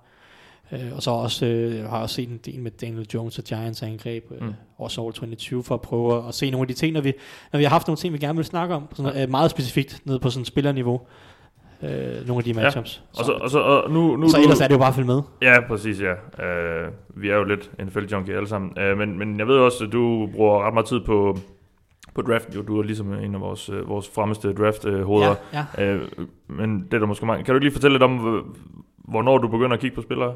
Og hvordan du gør det, og hvor meget du, hvor meget du gør det osv. I år, I år har jeg startet, jeg startet rigtig tidligt, fordi jeg blev færdig med min uddannelse i sep- september måned i år. Ja. Ja. Så jeg har gået, øh, gået og hygget mig det meste efterår, uden at lave noget. Ja. Øhm, så jeg startede med at se de første spillere der i starten af oktober til draften. Okay, ja. Og så har jeg løbende set, altså lige nu er jeg på 180 spillere, så jeg er nærmest, øh, jeg vil ikke sige, at jeg allerede er færdig. For der er Og du ser et par kampe med dem. Øh, nej, men, altså, egentlig de, de, de gode... Jeg, jeg vil gerne se mindst fire ja. kampe med spillere. Der er nogle spillere, hvor der ikke er fire kampe tape. Det er bare på YouTube, de fleste af de her videoer. Man kan bare, hvis man gerne selv vil se nogle af de her spillere til draften, kan man bare gå ind på YouTube, skrive op sp- spillerens navn versus 2019. Ja, Ja, ja. Øh, så kan du finde kampene, mange af dem derinde i hvert fald. Øh, så det, Hvor det, er det, og så er det kun, for eksempel hvis det er en defensiv spiller, så er det kun de, defensiv spiller, eller hvad? Du, du finder, eller skal du sidde sådan og spole over angrebsserierne og sådan noget, hvis det er en de, defensive end, de fleste, fleste af de videoer, der er, det er, der er cuttet videoer til spillerne, så det alle hans Okay. snap er cuttet Ah, okay. ned til en video på, på et sted mellem 10 og 12 minutter måske. Ja, okay. Eller færre, hvis han spiller færre snaps. Ja, Så det, er- men, men det er klart, at der er nogle spillere, som så er der ikke cuttet videoer til dem, og så, skal man, så kan man prøve altid at søge efter de offensive linjer, fordi de offensive linjer, de spiller jo alle snaps, så hvis man gerne vil se en, hvis man gerne vil se en spiller på Alabamas angreb, som ikke har cuttet en kamp, så kan man søge Ja. på Alabama offensive Ja, line ja. versus ja, okay. og så prøve at finde det den vej. Men altså, nu er jeg startet jeg så tidligt, at der var mange cuts, der ikke var lavet, så jeg har også siddet og set en del full games, og siddet og spolet i dem, Mm. øh, for at se mellem spillene. Men altså, så jeg, som udgangspunkt vil jeg gerne se mindst fire kampe med spillerne, øh, i, de spillere, jeg ser til draften, for at vurdere dem, og så Ja. ja. de store navne ser jeg typisk mange flere, øh, op mod en otte, øh, otte kampe eller noget stil. Yes. Godt. Jamen det var det for denne gang. Jeg tror også, vi rundede to timer. Øh, som sagt, som jeg tror, jeg fik sagt i starten, vi vender tilbage inden så længe med et nyt program. Vi har ikke lige lagt det fast på, hvad vi skal snakke om, men øh, vi holder den kørende i løbet af foråret, i hvert fald som minimum frem til draften, regner med, og så tager vi den derfra. I den omgang har du lyttet til mig. Jeg hedder Mathias Sørensen, med mig har haft Anders Kaltoft og Thijs Joranger. Vi lyttes ved.